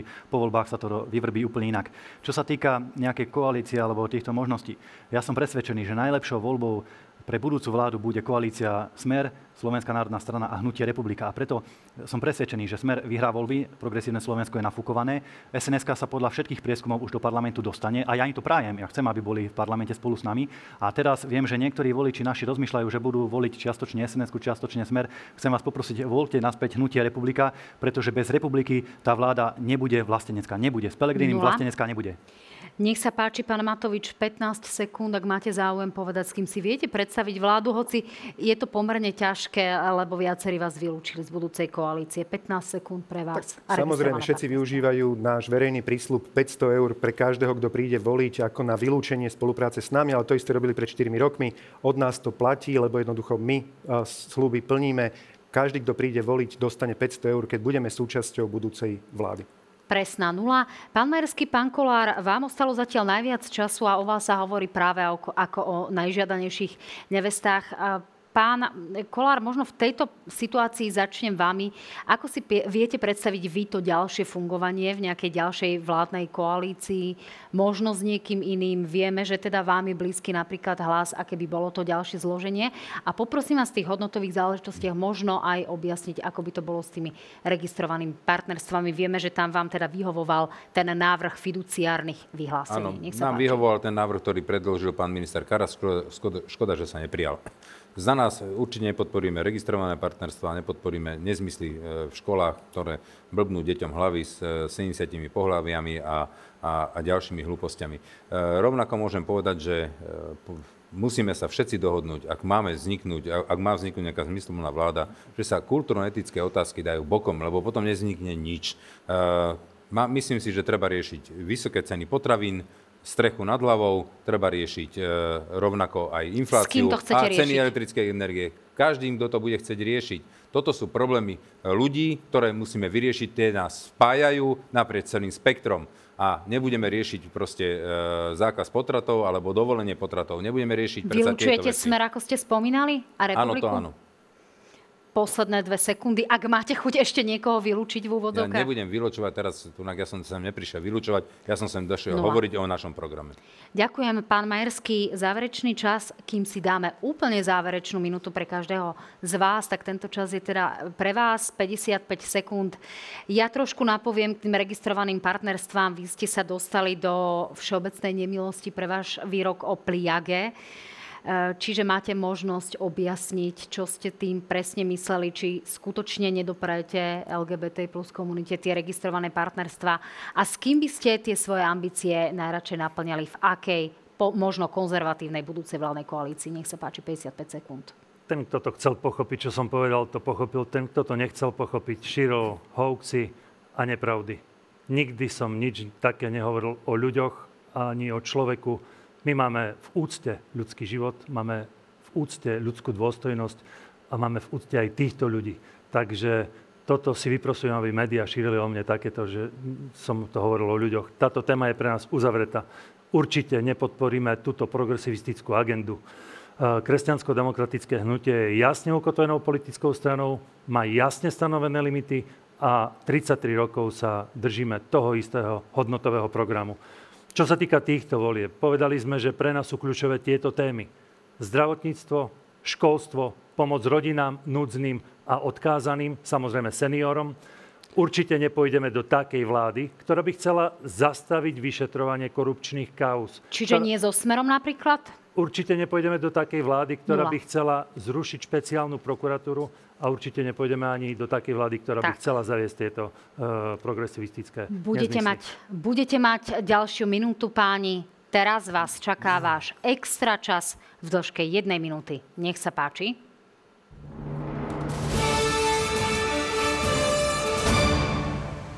Pán Kolár, jedna extra minúta je tu pre vás vaše posolstvo vašim voličom. Nech sa páči. Ľudia sú dnes znechutení z toho, aká, aká je spoločnosť polarizovaná. Hádky, vulgarizmy, pluvance, kopance a čo ja viem, čo všetko možné. Ak by sme sa takto správali v rodine alebo vo firme, tak tá rodina by sa rozpadla, alebo firma by skrachovala. Preto hnutie sme rodina. Bolo korektné, bolo normálne a takto sa nechovalo ani k svojim koaličným partnerom, ale ani k opozičným partnerom. Preto sme vedeli viesť dialog, preto sme vedeli robiť kompromisy a splnili sme prakticky celý náš volebný program. A preto hnutie Smerodina je zárukou, že aj teraz, keď dáme nejaké sluby, že určite sa nám podarí v budúcej vláde tento program naplniť. Voľte, hnutie sme rodina. Máte z nás istotu. Máte ešte 20 sekúnd, nech sa Už páči. som skončil. Pán Majerský, minúta je vaša. Znovu nastal čas, keď sa rozhoduje o tom, akú tvár bude mať Slovensko. KDH ponúka odbornosť, slušnosť a stabilitu. KDH je naozaj politickou stranou, ktorá má svoju skúsenosť, aj historickú, ale aj súčasnú. Boli to kresťanskí demokrati, ktorí postavili Európu po vojne na nohy. Boli to kresťanskí demokrati, ktorí vždy, keď bolo ťažko, dokázali zopra- zobrať opraty do svojich rúk a ukázali ľuďom, ako im pomôcť. Boli to kresťanskí demokrati, ktorí priviedli Slovensko medzi civilizované krajiny Európy. Boli to kresťanskí demokrati, ktorí prinavrátili demokraciu do našej krajiny. A budú to kresťanskí demokrati, ktorí znovu ukážu, ako pomôcť ľuďom, aby sa mali naozaj lepšie. Tak, to je doslova do takmer poslednej sekundy. Pán Uhrík, nech sa páči, tých posledných 10 sekúnd budete počuť aj v zvukovej podobe. Nech sa páči. Počuli sme. E, ďakujem pekne. Vážení občania, čakajú nás rozhodujúce slovenské voľby. Pokiaľ nechcete, aby bol novým premiérom Šimečka, novou ministerkou zdravotníctva pani Biháriová a novým ministrom školstva napríklad Jožo Pročko, tak poďte voliť Hnutie republika. Hnutie republika bude v novej vláde garanciou zdravého rozumu, ale zároveň aj istotou, že sa nevrátia tie staré časy našich ľudí alebo oligarchov. Chcem sa obrátiť ešte na vás, naši dôchodcovia a starí rodičia. Nevolte stále dokola tých istých politikov. Slovensko potrebuje aj novú politickú krv, novú zmenu, ktorá bude dávať pozor na tých starších politických špekulantov. Hnutie republika nebolo súčasťou vlád, ktoré zrádzali slovenské záujmy. My sme Slovensko nerozkradli a nerobíme ani falošnú dvojtvárnu politiku inú na Slovensku a inú v Bruseli. Chceme, aby nasledujúca vláda bola vládou pokoja, mieru a prosperity. Aby sme po európskych cenách mali aj európske platy a európske dôchodky.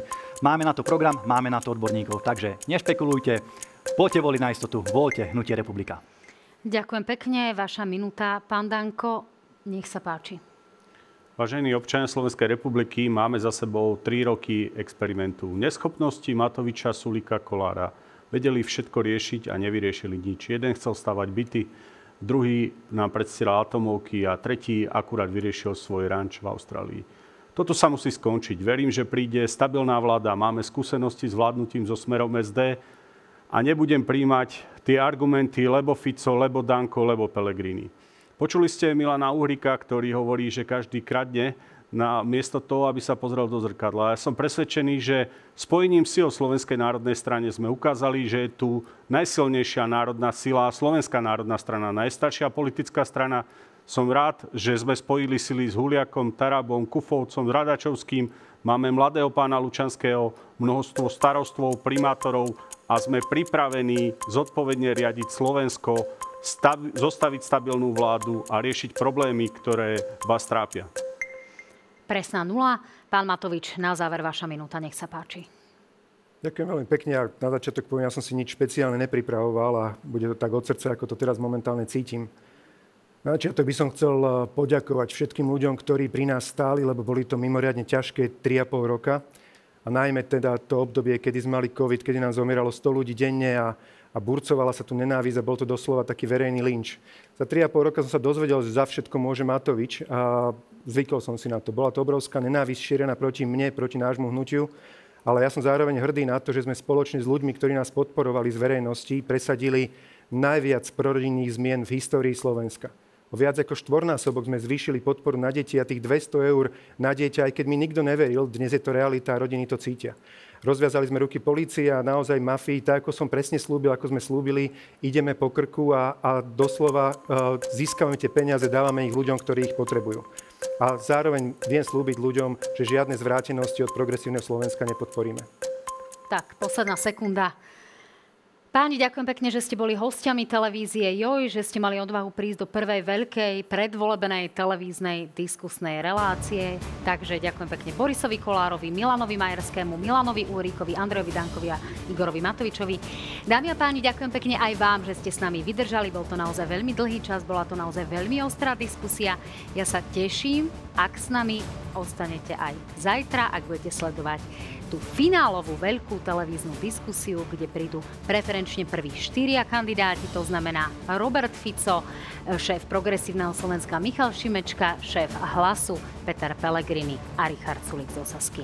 Dámy a páni, sledujte nás aj zajtra. Bol mi cťou sprevádzať vás touto reláciou. Dobrú noc.